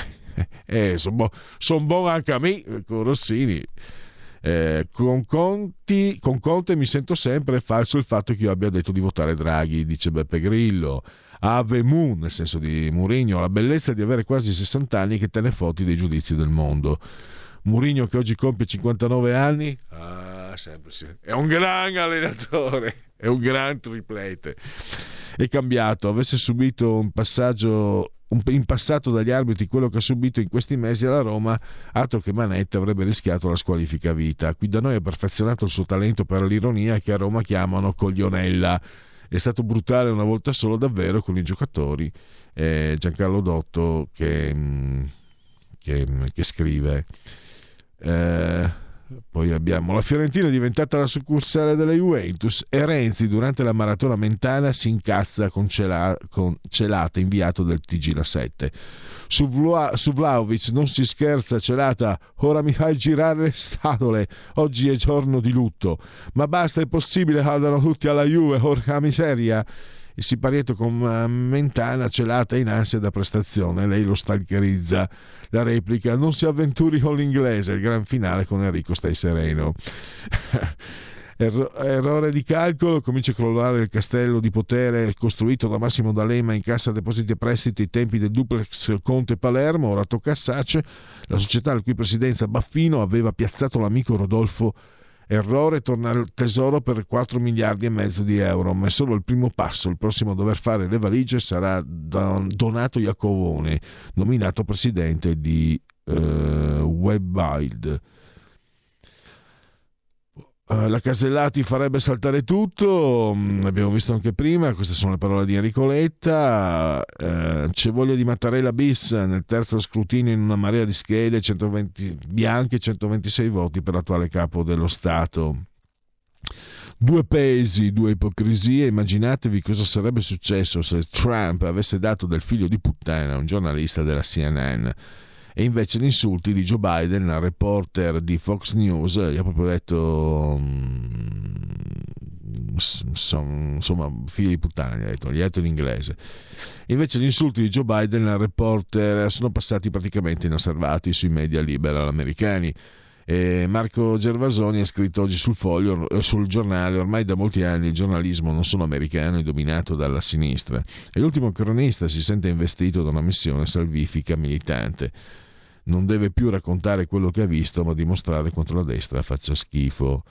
Casellati mettere in gioco una carica istituzionale per una contrapposizione senza una soluzione condivisa sarebbe un grande errore del centro-destra, lo ha detto Giuseppe Conte. Eh... Mario Pio, nel senso di Draghi, non molla, Repubblica Draghi si muove sotto traccia per entrare in gioco dal quinto scrutinio.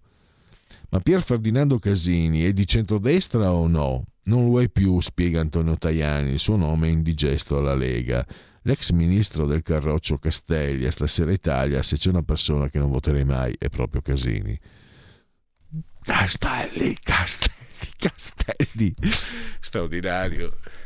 A parte la sua sempre eh, l'ex guardasigilli, la grandissima disponibilità per, uh, all'epoca la Radio Padà, insomma, e quindi lo, lo, abbiamo proprio, anche quando era ministro, tu lo chiamavi, è sempre stato davvero una, il prototipo di quello che il politico leghista dovrebbe essere, avrebbe dovuto essere, o comunque l'indicazione di quello che deve essere il, il politico leghista. Qualcuno ci entra di più, qualcuno di meno.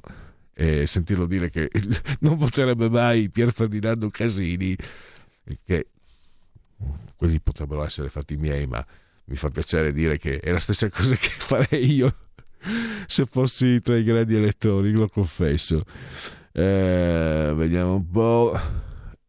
Ancora se ci sono. No, si parla di, di Vlaovic, eh, si parla di calcio. Allora direi che visto che ve n'è il tempo, fammi dare un'occhiata, Federico, se ci sono. Eh, messaggi whatsapp. Se fossi fuoco arderei lo mondo se fossi acqua la negherei se fossi vento io lo tempesterei. È bellissima. Poi, poi dice eh, se fosse morte andare, andaria da mio padre eh, similmente faria con mia madre. Cioè proprio è eh, quando l'ho studiato al liceo perché le medie non te la fanno fare leggere queste cose ero in, pieno, in piena epoca punk ed era sbalorditivo come sentire delle, delle parole scritte secoli e secoli prima. Fantastico. Eh, allora, eh, dopo, vediamo un po'. No, volevo vedere se, se si trovava quella di De André. Eh, ah, Artù Gattaccio Padano, libero populista e leghista. È sempre lui. Eh, Lalla, guardalo, fantastico gli ha messo il fazzoletto verde quello col sole delle Alpi. Ancora me l'hanno fatto di, sicuramente di qualche anno fa. Lui è lì bello bello si fa vedere Briatore innocente non ha frodato il fisco. Dopo una decina d'anni chi paga per il business? Devastato da quel funzionario dell'Agenzia delle Entrate, chi paga per il fatto che in media nel 50% degli accertamenti l'Agenzia delle Entrate perde, chiede giustamente Andrea da Torino. Ma cosa serve il Green Pass visto che ci si infetta ugualmente? chiede Giulio. E io mi, affal- mi, aff- mi affalco della facoltà di non rispondere perché adesso arrivano i genetriaci. La verità è che sono cattivo. Ma questo cambierà. Io cambierò. È l'ultima volta che faccio cose come questa. Metto la testa a posto, vado avanti, rigo dritto, scelgo la vita. Già adesso non vedo l'ora. Diventerò esattamente come voi. Il lavoro, la famiglia, il maxi televisore del cazzo, la lavatrice, la macchina, il CD e l'apriscatole elettrico. Buona salute, colesterolo basso, polizza vita, mutuo, prima casa, moda casual, valigie, salottoli tre pezzi, fai da te, telequiz, schifezze nella pancia, figli, a spasso nel parco, orario d'ufficio, bravo a golf, l'auto lavata, tanti maglioni, Natale in famiglia, pensione privata, esenzione fiscale, tirando avanti, lontano dai guai, in attesa del giorno in cui morirai. E andiamo con il quinto giorno di piovoso per genetriaci, ricorrenze e commemorazioni, mese del calendario repubblicano. Dunque, nel 1564 il Concilio di Trento pubblicò le conclusioni del Catechismo Tridentino, stabilendo la distinzione tra cattolicesimo e protestantesimo. Nel 1993 Václav Havel, che era un drammaturgo, divenne il primo presidente della Repubblica Ceca. Lo scandalo Levinsky nel 1998, il presidente degli Stati Uniti d'America, Bill Clinton, nega in tv di aver avuto relazioni sessuali con Monica Levinsky. Però dopo sono scandalizzati per, Berlus- per, le, per le cene eleganti di Berlusconi. Che ipocriti, che, che sommamente ipocriti, mamma mia. Pietro Savorgnan di Brazzà. La capitale del Congo si chiama proprio Brazzaville in suo onore, la scoprì lui, è di origine furlane. Nicoliai Ceausescu, il Dracula, che disse il materialismo dialettico è come la cocaina. Il grande Valentino Mazzola da Cassano d'Adda, giocò nel Venezia e poi nel Torino.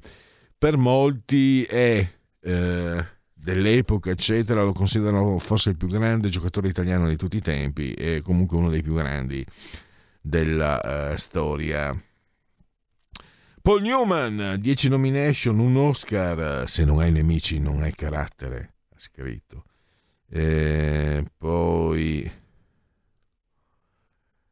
eh, Corrado Augias, che tutti conoscete, la pornografia in natura, l'erotismo e cultura, sentenziato.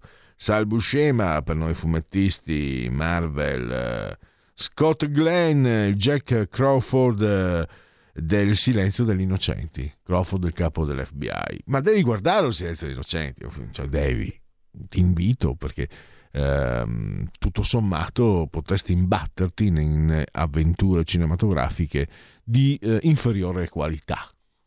Assolutamente allora. No, perché mi taccio, non voglio ingerire, no, inserirmi eh, nel, nelle vite degli altri, per carità, sono troppo invadente, però credo sia piaciuto a molti. Fatemi sapere se non, se non vi è piaciuto il silenzio degli innocenti. Di sicuro, ecco, tecnicamente posso dirti che eh, leggevo sul web ci sono da, molt- da, molti anni è invalso nelle serie tv e nei film una, un, una tonalità dei colori mh, che, che, vira verso l'oscuro no? ecco secondo questa cosa che ho letto poi mh, l'ho letta quindi non so dirvi di più prenderebbe molto del silenzio degli innocenti che colpì stupì anche per proporre un film con, una, proprio con, con le luci dif- differenti. Eh, vabbè. Bernard Tapie, che ha fatto di tutto, anche morire lo scorso anno, eh, ha vinto la, la, la, la, Champions League con l'Olympique Marsiglia, è stato ministro, ha fatto il cinema, imprenditore, la, Lagarde che adesso è alla BCE è stata pensata, è stata processata e condannata per aver favorito con le sue rivelazioni eh, Bernard Tapie, facendogli pagare, permettendogli quindi di pagare meno soldi per evasione, evasione fiscale o qualcosa del genere, però siccome lei quella volta era addirittura, eh, no era ministro quando l'ha fatto, comunque fu condannata ma con pena sospesa, fantastico. Eh, noi francesi quando le cose le facciamo le facciamo veramente sporche. Roberta Giusti, una bellissima signorina, buonasera. Pensate eh, che È stata anche fidanzata di Gianni Rivera, entrambi alessandrini. Eh, non proprio della città, comunque della provincia di Alessandria. Roberto Citrano, un discreto attore, un buon attore. Lui è padovano, io l'ho visto nel Toro di Mazzacurati, eh, devo dire, è, è di Van Halen. Eh beh, eh beh. Jimi Hendrix l'altra settimana, ma anche Eddie Van Halen. eh. Che ve l'ho raccontata questa, l'ho raccontata a Federico, mi sembra. Non so se l'ho raccontata a voi. Per farla breve, in thriller di Michael Jackson. eh, e mi ricordo che io me ne accorsi subito. Ho detto, ma questa è la chitarra di Van Halen. Però non sta scritto da nessuno che. Beat It, forse era. Beat It? Forse l'LP si chiamava thriller. Sì, Beat It, Beat Beat It Beat It, Beat It.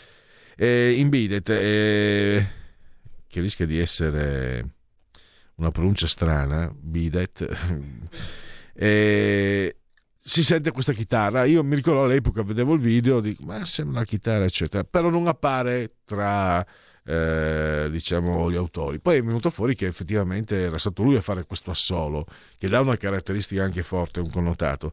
Per farla breve, lui fu chiamato da Quincy Jones, che era il produttore di Michael Jackson, a collaborare. Cosa accadde? Eh, l'ha raccontata mh, quando era vivo ancora proprio Eddie Van Halen. Gli telefona, che sono Quincy Jones, ma vaffanculo. Il telefono di nuovo. Ma smettila, basta con questi scherzi. ero tele- Pam. Insomma, alla fine si rende conto e- ed è andato. Ha raccontato um, anche Quincy Jones che Eddie Van Halen, che comunque all'epoca era considerato già, se non il migliore eh, chitarrista esistente, eh, eravamo già lì vicini perché i Van Halen erano già un gruppo famoso quando uscì eh, appunto thriller Beat It di, di, di- di- Michael Jackson. Lui lasciò una serie di prove e, e poi se ne andò e quando Quincy Jones eh, gli telefonò per dirgli che sarebbe stato messo tra gli autori eccetera lui disse no no no no no no perché a quanto pare si vergognava per aver mandato a quel paese Quincy Jones che è un grandissimo produttore. E Quincy Jones gli ha regalato adesso però questo non me lo ricordo più di preciso deve avergli regalato un qualcosa con, eh, al- per l'uomo che, manda- che mi ha mandato tre volte a fare vabbè. Andiamo con Anita Baker Sweet Love Rapture grandissima cantante. E poi Roberto come Roberto Manzoni auguri. Anzi io non faccio gli auguri eh, ma ne ricordo volentieri. Geneteliaco Radio Manzoni Libertà.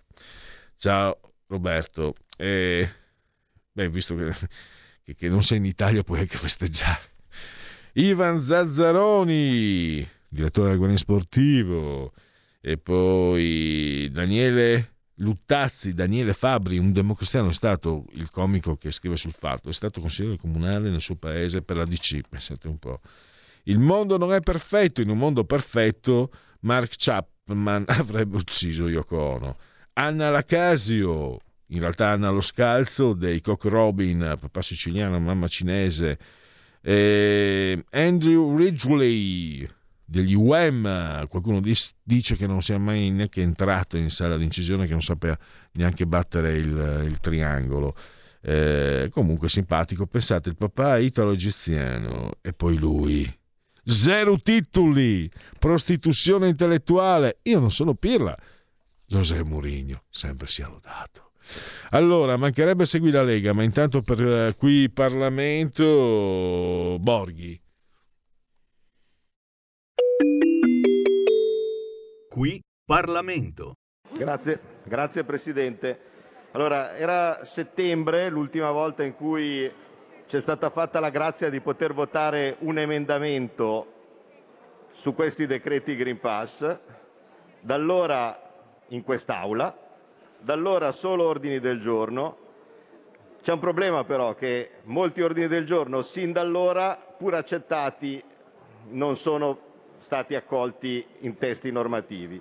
Primo fra tutti ricordo l'estensione del Green Pass ai guariti che è stato oggetto di plurimi ordini del giorno. Per cui mi spiace, ma io come l'altra volta, come l'ultimo decreto, mi asterrò su tutti gli ordini del giorno presentati, a titolo personale ovviamente. Grazie. Qui Parlamento. Da oggi la tua radio È ascoltabile anche con la televisione in digitale. Sul telecomando della televisione digitale o del tuo ricevitore digitale puoi scegliere se vedere la TV o ascoltare la radio. Risintonizza i canali radio e troverai anche Radio Libertà, canale 252. la tua radio.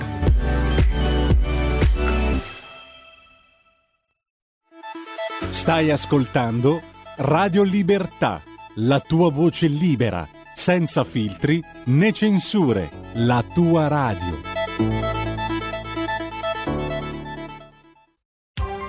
Coming Soon Radio, quotidiano di informazione cinematografica.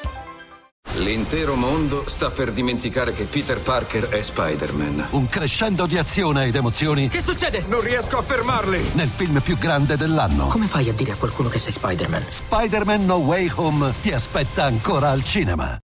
La fiera delle illusioni, Nightmare Alley. Cosa voglio? Essere scoperta come chiunque altro. Diretto dal premio Oscar Guillermo del Toro. Mi conosci appena. Uno dei migliori film dell'anno. Lo so, sei disonesta. E lo so, perché lo sono anch'io. La fiera delle illusioni, Nightmare Alley. Dal 27 gennaio al cinema.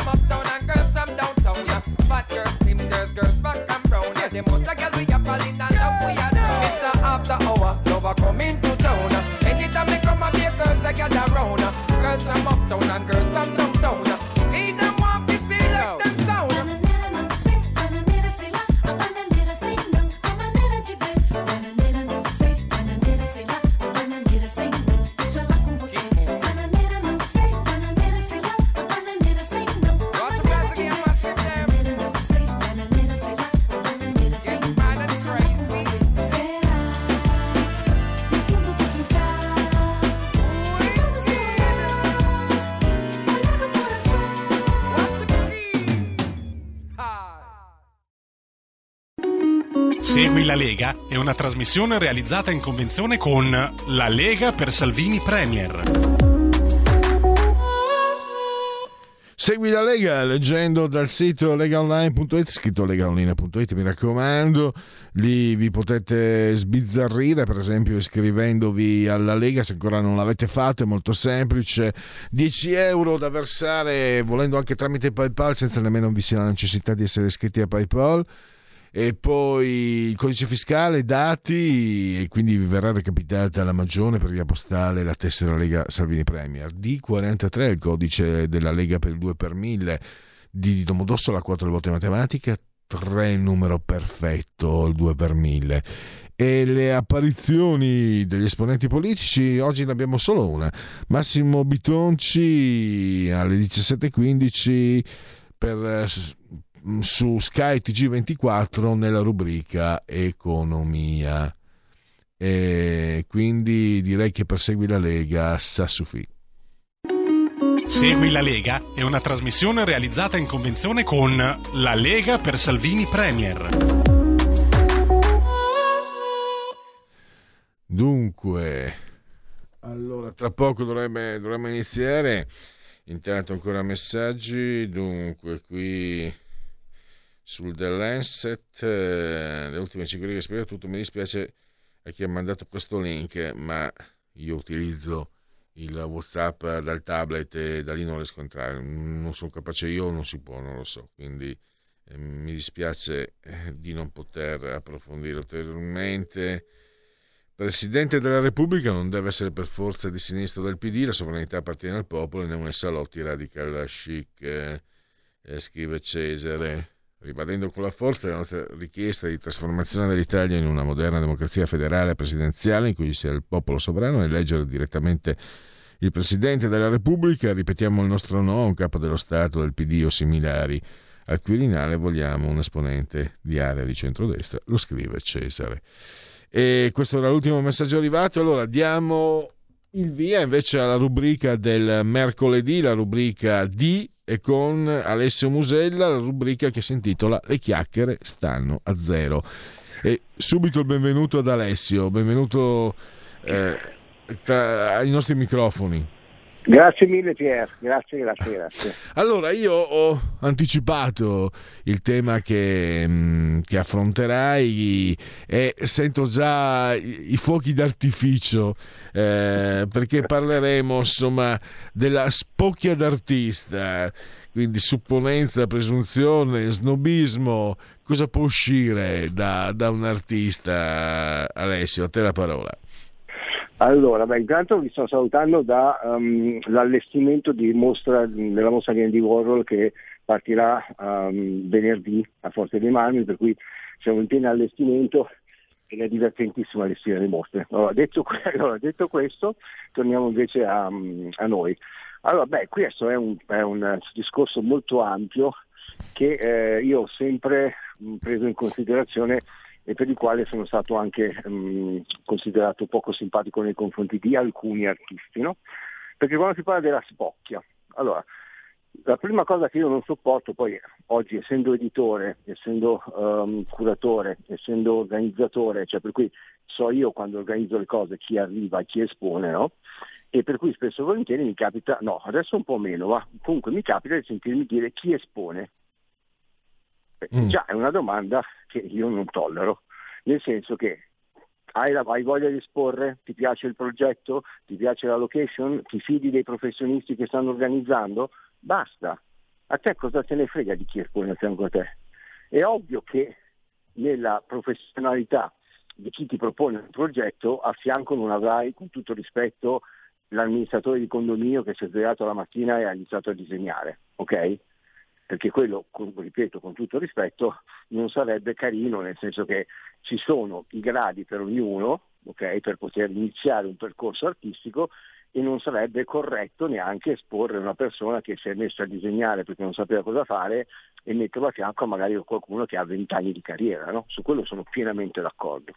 Poi però ci sono, eh, anche nella parola emergente, non si capisce bene che cosa significhi la parola emergente, perché tutti pensano che la parola emergente sia associata a giovane. Assolutamente no. Ci sono degli emergenti che hanno 60 anni, ci sono degli emergenti che lavorano da 30 anni, ok? Per cui il concetto di emergente nel sistema arte è molto labile. Non è perché tu lavori da 50 anni che non sei emergente. Purtroppo, e questo non è una cosa carina, dipende da quanto successo hai avuto o quanta riconoscibilità hai avuto. Per cui tu puoi aver lavorato per 40 anni, essere una persona che ha un talento incredibile, non sei stato riconosciuto o adeguatamente raccontato e per cui rimani un emergente.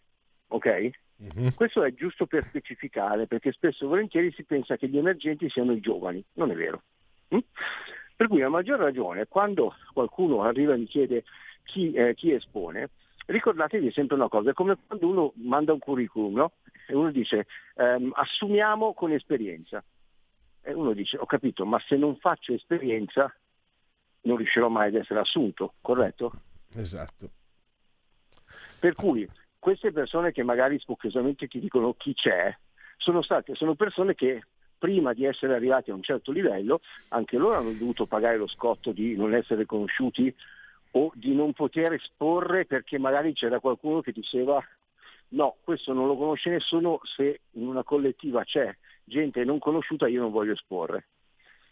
Mm? Però poi questa gente ha memoria corta, per cui quello che non è piaciuto a loro quando erano giovani non piace oggi a quelli che, eh, che hanno preso il loro posto. Per cui il concetto base di dire fammi sapere chi c'è, così ti, ti, mm, ti dico se eh, espongo o se non espongo, per me nel momento in cui mi dici una roba del genere puoi rimanere a casa tua, in tutta sincerità. Io ho anche curato l'immagine e eh, la comunicazione di alcuni artisti che, eh, perché poi attenzione, ci sono degli artisti che benché non vendano, sono convinti di essere su un piedistallo, perché la loro arte è suprema, la loro arte non è capita oppure la loro arte è incredibile, però il mercato non ha detto di sì, per cui non, magari fanno fatica ad arrivare a fine mese, però se tu gli offri delle opportunità di, per farsi conoscere, se secondo loro non sono adeguatamente importanti, ti dicono di no. Mm? Nonostante, ripeto, magari abbiano detto di sì a situazioni che potevano essere estremamente pompose, ma che poi dopo ai fini pratici non hanno portato niente. Perché ricordatevi che una volta il brutto detto era che dovevi morire per diventare famoso, no? perché in effetti la maggior parte degli artisti, soprattutto nell'Ottocento e inizio Novecento, sono diventati famosi perché qualcuno li ha raccontati dopo, ma perché la tecnologia impediva di potersi promuovere da soli in teoria, no? non c'era la televisione, non c'era la possibilità di farsi vedere, per cui tu eri in mano a qualcuno che se credeva in te ti spingeva, altrimenti no. E spesso e volentieri, come è capitato con Van Gogh, che è morto avendo fatto in dieci anni mille opere, l'unica opera che ha venduto l'ha venduta suo fratello Teo e dopo la sua morte la sua prima collettiva è stata organizzata dalla sua, um, da sua cognata, che si è fatto un culo a quadro, perché potete immaginare una donna nel 1900, all'inizio del Novecento, che fatica potesse fare a imporsi nel mondo dell'arte, già fa fatica adesso, figurate nel 1900, nel 1904 riuscì a mettere insieme 400 opere eh, di Van Gogh, riuscì a far tradurre il, i libri, i, scusi, le, scusate, i libri, le lettere che si scrivevano i due fratelli, oltre 600, in realtà 600 le ha scritte Van Gogh e Teo gliene ha scritte solo 30, ma questo è un altro paio di maniche, perché questi hanno aiutato a capire il valore dell'artista. Da lì è riuscita nel 1904 ad attirare l'attenzione di critici e curatori mondiali e lì è partito Van Gogh, perché prima non se lo considerava nessuno. Per cui il discorso di molto spesso quelle, in quell'epoca lì la gente arrivava a diventare famosa quando purtroppo non c'era più. Oggi non è così. Oggi se una persona si sa comportare, sa scegliere eh, le giuste, ehm, le giuste, le, le giuste eh, collettive, eh, i giusti cataloghi, i giusti luoghi dove essere, dipende anche molto da come lui si presenta. Perché nella stessa stanza io posso avere dieci opere diverse, di dieci artisti differenti, dove se una persona entra, io di solito faccio così, entra una persona e chiedo dimmi che cosa vuoi che ti spieghi, senza raccontare che questo quadro vale 1000 euro e quel quadro vale 40.000, perché sennò potresti influenzarlo, no? Per cui entro in una stanza e ti dico che cosa vuoi che ti racconti. Allora loro girano, guardano e a un certo punto mi dicono questo mi trasmette, me lo racconti. L'ultima cosa che dico, anzi non lo dico neanche quanto costa perché in quel momento le persone vogliono sentirsi raccontare o, su- o comunque vogliono essere accompagnati nel capire che cosa hanno davanti, a prescindere che tu sia famoso o non famoso, che la tua opera costi 60.000 euro o 50 euro. Mm? Per cui questo, nel momento in cui ho di fronte un artista che mi dice chi ho a fianco, ma chi ti credi di essere? Magari tu arrivi molto meno di un altro e di conseguenza è lui che porta un vantaggio a te. Per cui, capisci, questo, la, la spocchiosità di alcuni artisti, io, io, io, io, io cosa? L'arte è di tutti e come ho scritto, forse ve l'ho detto appunto dalla scorsa puntata, no? che avevo scritto questo articolo dove l'arte ti deve piacere per forza, anche no, non è quanto costa un'opera d'arte, non è se sei famoso, non è se hai, un, se hai un curriculum incredibile. In una collettiva dove hai 10, 15, 20 artisti, ripeto, tolti con tutto rispetto quelli che io definisco appunto gli, amministratori del condominio che si sono alzati la mattina e hanno disegnato, tu devi essere contento e fortunato di essere in mezzo ad altri artisti perché in quel momento io lo, lo, lo, chiamo il metodo Tiffany, non so se sapete come funziona Tiffany a New York, la famosa gioielleria. Mm. Sai come funziona? No, me lo sape- credo, credo di, di, averlo saputo un tempo, adesso non, non me lo ricordo. No, allora il, adesso poi un po' è cambiato, però il concetto base cos'era? Che tu entravi, c'erano delle vetrine dove tu potevi ammirare i gioielli, non c'erano i prezzi, per cui tu potevi non influenzato da quanto potessero costare, essere attratto da una spilla da 300.000 dollari o da un anellino da 50, che erano messi uno a fianco all'altro. Perché comunque sia, il concetto di Tiffany era io entro dentro, non mi sento a disagio, perché comunque nella stessa vetrina posso avere quello che può comprare un milionario o quello che posso comprare anch'io per mia figlia e nessuno si permette di dirmi o di guardarmi, guardi questa vetrina non è per lei perché comunque secondo me non ce la può fare piuttosto che. Il concetto dell'arte è lo stesso.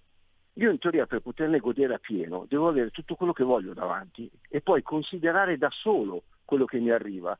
E quello che mi arriva non è per forza quello che costa di più o quello che è più famoso.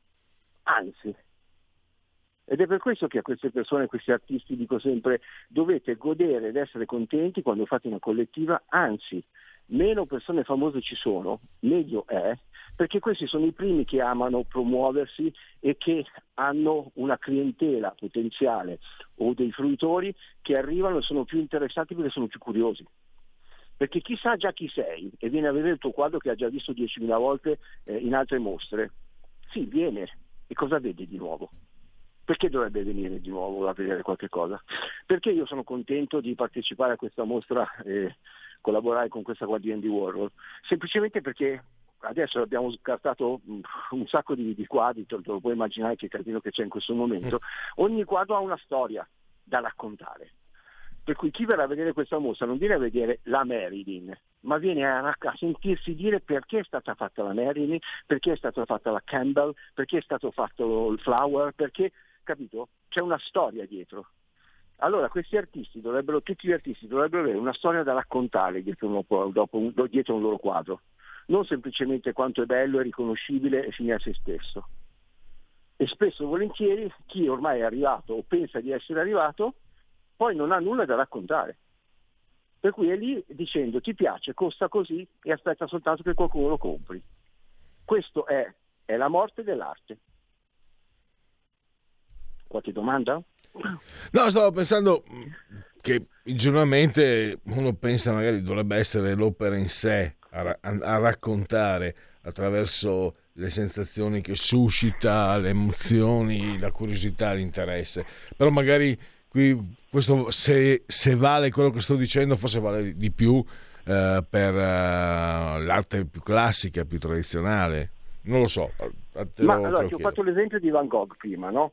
Allora, una cosa che invito a fare a tutti quanti, perché tanto è un libretto carino, no? le 630 lettere che si sono scambiati i fratelli, Eh, perché sono stati importanti e sono state tradute in quattro lingue? Perché attraverso quelle lettere una persona riesce a guardare con occhi differenti i quadri di Van Gogh, perché riesce a capire la sua melanconia in quel periodo perché ha dipinto così, ma non perché glielo spiega, perché tra fratelli si sono raccontati come stavano e a quel punto riesci a giustificare o a considerare maggiormente quello che ha dipinto. Altrimenti lo stesso Van Gogh, come tanti altri grandissimi artisti, può risultare ripetitivo. Mentre invece se tu riesci a capire che cosa c'era in quel momento, perché l'ha fatto, perché non l'ha fatto, allora magari riesci ad avere una chiave di lettura differente, altrimenti ti fermi davanti a una cosa e o ti emoziona o non ti emoziona e ci può stare per carità di Dio.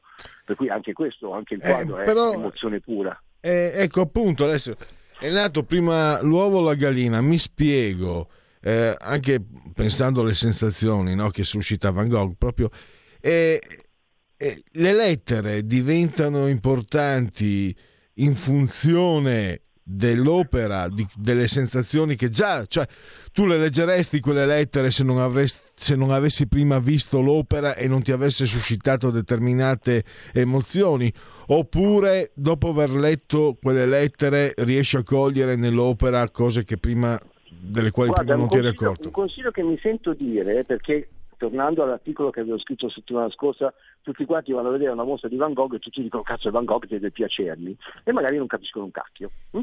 Allora sì, se mi parli dell'uovo e della gallina ti dico per chi dovesse approcciarsi alla- all'opera di Van Gogh consiglio di leggere questo libretto perché sicuramente riuscirebbero a interpretare maggiormente quello che hanno davanti. Altrimenti risulta qualcosa che spesso e volentieri non piace, ma siccome Van Gogh devi dire che è bello. hm? Perché comunque la pittura di Van Gogh, a parte che tu sia un, eh, un- un purista per cui racconti la pennellata, eh, se non sai cosa c'è dietro, non è così emozionante. Sembra brutto, no? Uno dice cazzo stai dicendo, è così.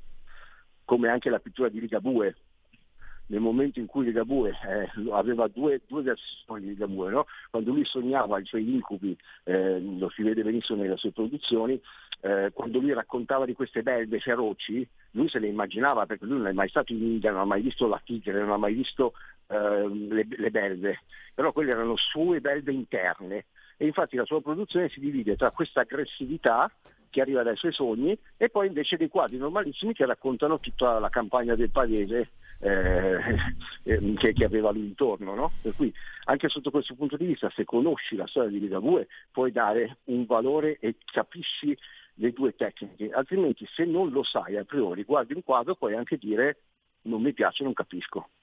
E lo comprendo, lo comprendo. Capito?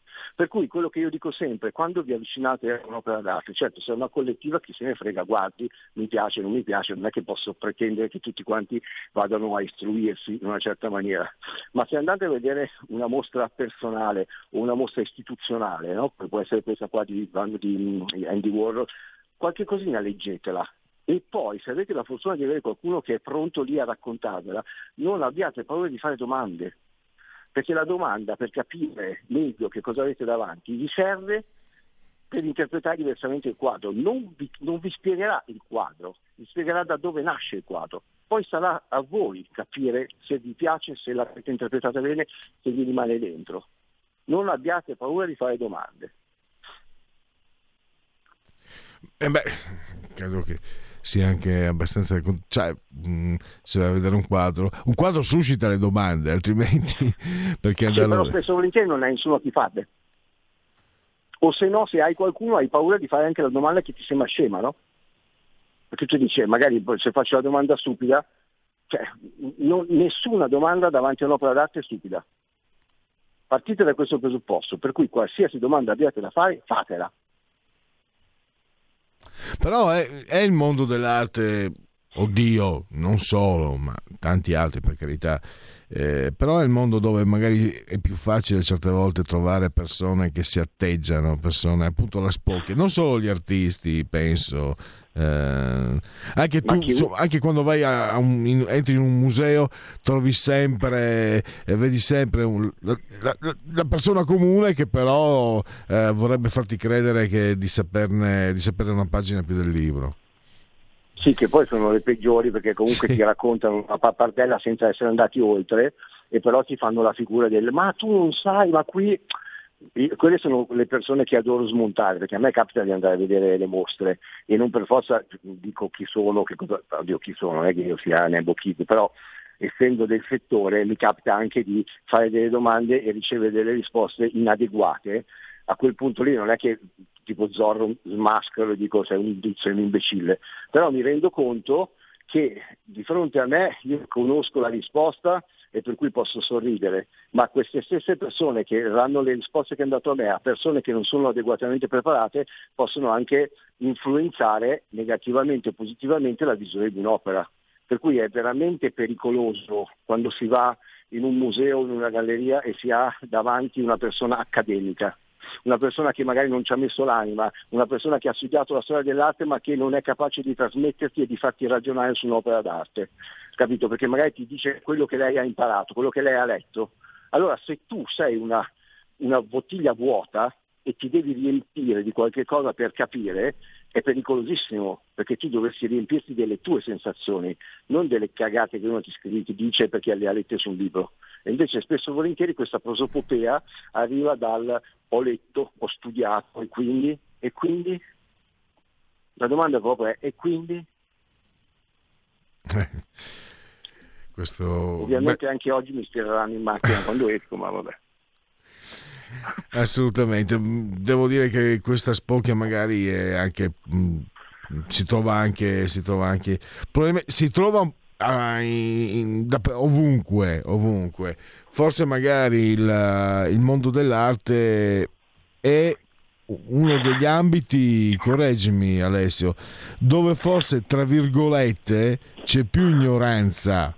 Cioè magari mh, perché la storia dell'arte in- qui potremmo andare lontano. Innanzitutto no- e non si capisce come mai in Italia non viene insegnata a scuola. Devi arrivare No, alla superiore. Ai miei tempi almeno malissimo. Se io ho fatto il liceo classico avevo un'ora di storia dell'arte, una. eh, io- e, e viviamo in Italia, un'ora a settimana, cioè, cioè, allucinante. E poi, eh, sì, e poi anche eh, studiato in modo abbastanza ehm, mh, ingessato. Non, eh, Ma quello che ti dico io, accademico, se hai la fortuna di avere un professore che la ama veramente e che ti apre la mente, tipo eh, come si chiamava Williams eh, che l'ha fatto l'attimo fuggente, no? se riesci ad aprirti la testa, allora sei la persona più fortunata del mondo, perché ti lascia libero di pensare quello che vuoi. Se invece ti trovi uno che ti dice devi di- dirmi questo, oppure eh, raccontami Van Gogh, e nell'interrogazione il professore pretende che tu gli dica quello che c'è scritto sul libro, a quel punto sei morto. Io sono testimone di questo momento, sono passati tanti anni, il professor Paolo Goi era uno degli unici cinque eh, laureati in arte sacra, me lo ricordo a scuola in... eh, 35 minuti è passato da Masaccio a Kandinsky. Ti assicuro che anche i più cialtroni asini della classe erano completamente rapiti. Cioè, cioè, aveva saputo coinvolgere anche teste, teste vuote che non c'entravano niente, dovevano andare a fare altre cose eh, anziché scaldare il banco di scuola. Proprio perché era, era partito per la tangente, è andato ruota libera. Ha- anzi, forse ci sarebbe anche troppe cose da parlare, però forse bisognerebbe che coloro che hanno così tanta conoscenza dell'arte, quando la insegnano, si dimenticassero di insegnarla, la comunicassero. Quando uno la conosce così bene, è chiaro che ha la passione dell'arte e la racconti, non la, non la insegni, perché forse l'arte è una delle cose più difficili, la storia dell'arte è anche delle più difficili da insegnare. Ce lo, ce lo insegna, secondo me, ce lo insegnano le vite del Vasari, il più gran pettegolo della storia dell'arte, ma, certo, è perché appassionato. Lui, ha, lui ha fatto questo, questo volume che ancora adesso è comunque un vademecum importante per capire alcune cose perché le ha messe insieme. Quello è un punto di partenza. Esatto. Però io quando spiego una mostra sono contento quando ci sono perché comunque io arrivo, racconto due cose quindi- e poi la prima cosa che dico è fatemi tutte le domande che volete. Io sono qua per darvi le- per- non per darvi le risposte, per, per aiutarvi a trovare le vostre risposte, perché non esiste una, doma- una risposta precisa alla stessa domanda, nel senso che comunque ognuno di- delle persone che pone la stessa domanda poi va a interpretare la risposta in maniera diversa. Per cui è per questo quello che io amo fondamentalmente il mio lavoro è quando ho la possibilità di raccontare o quantomeno di aprire eh, le porte che poi dopo le persone debbano scegliere da, da- da soli che tipo di percorso prendere. Io non, non obbligherò mai nessuno a spiegare, a, a a capire una cosa. Io semplicemente vi do degli strumenti per dire ok, vediamo che cosa hai capito, cosa hai capito tu. Punto. E qualsiasi cosa qualcuno- una persona abbia capito va bene, perché l'arte non va spiegata, va sentita, punto. E purtroppo abbiamo eh, volato il tempo. Eh, Alessio, devo chiudere. Ti do appuntamento per mercoledì prossimo per una nuova puntata delle chiacchiere stanno a zero. E grazie ancora. Grazie a te Piero, un abbraccio. Allora, incombe il grande Marco Castelli, area di servizio, un messaggio di Alberto, oggi sento che il centrodestra sarebbe disposto a votare Casini come presidente, se fosse vero Tafazzi non sarebbe nessuno in confronto al centrodestra. E con queste parole di Alberto che fotografano la giornata presidenziale odierna, ma ne avremo sicuramente delle altre nei prossimi giorni, anche perché non si è conclusa oggi, grazie anche a, a- ad Alberto e grazie assolutamente al grande Federico, assiso sul di comando regia tecnica, grazie a voi per aver scelto anche oggi Radio Libertà, buon proseguimento. Avete ascoltato il punto politico.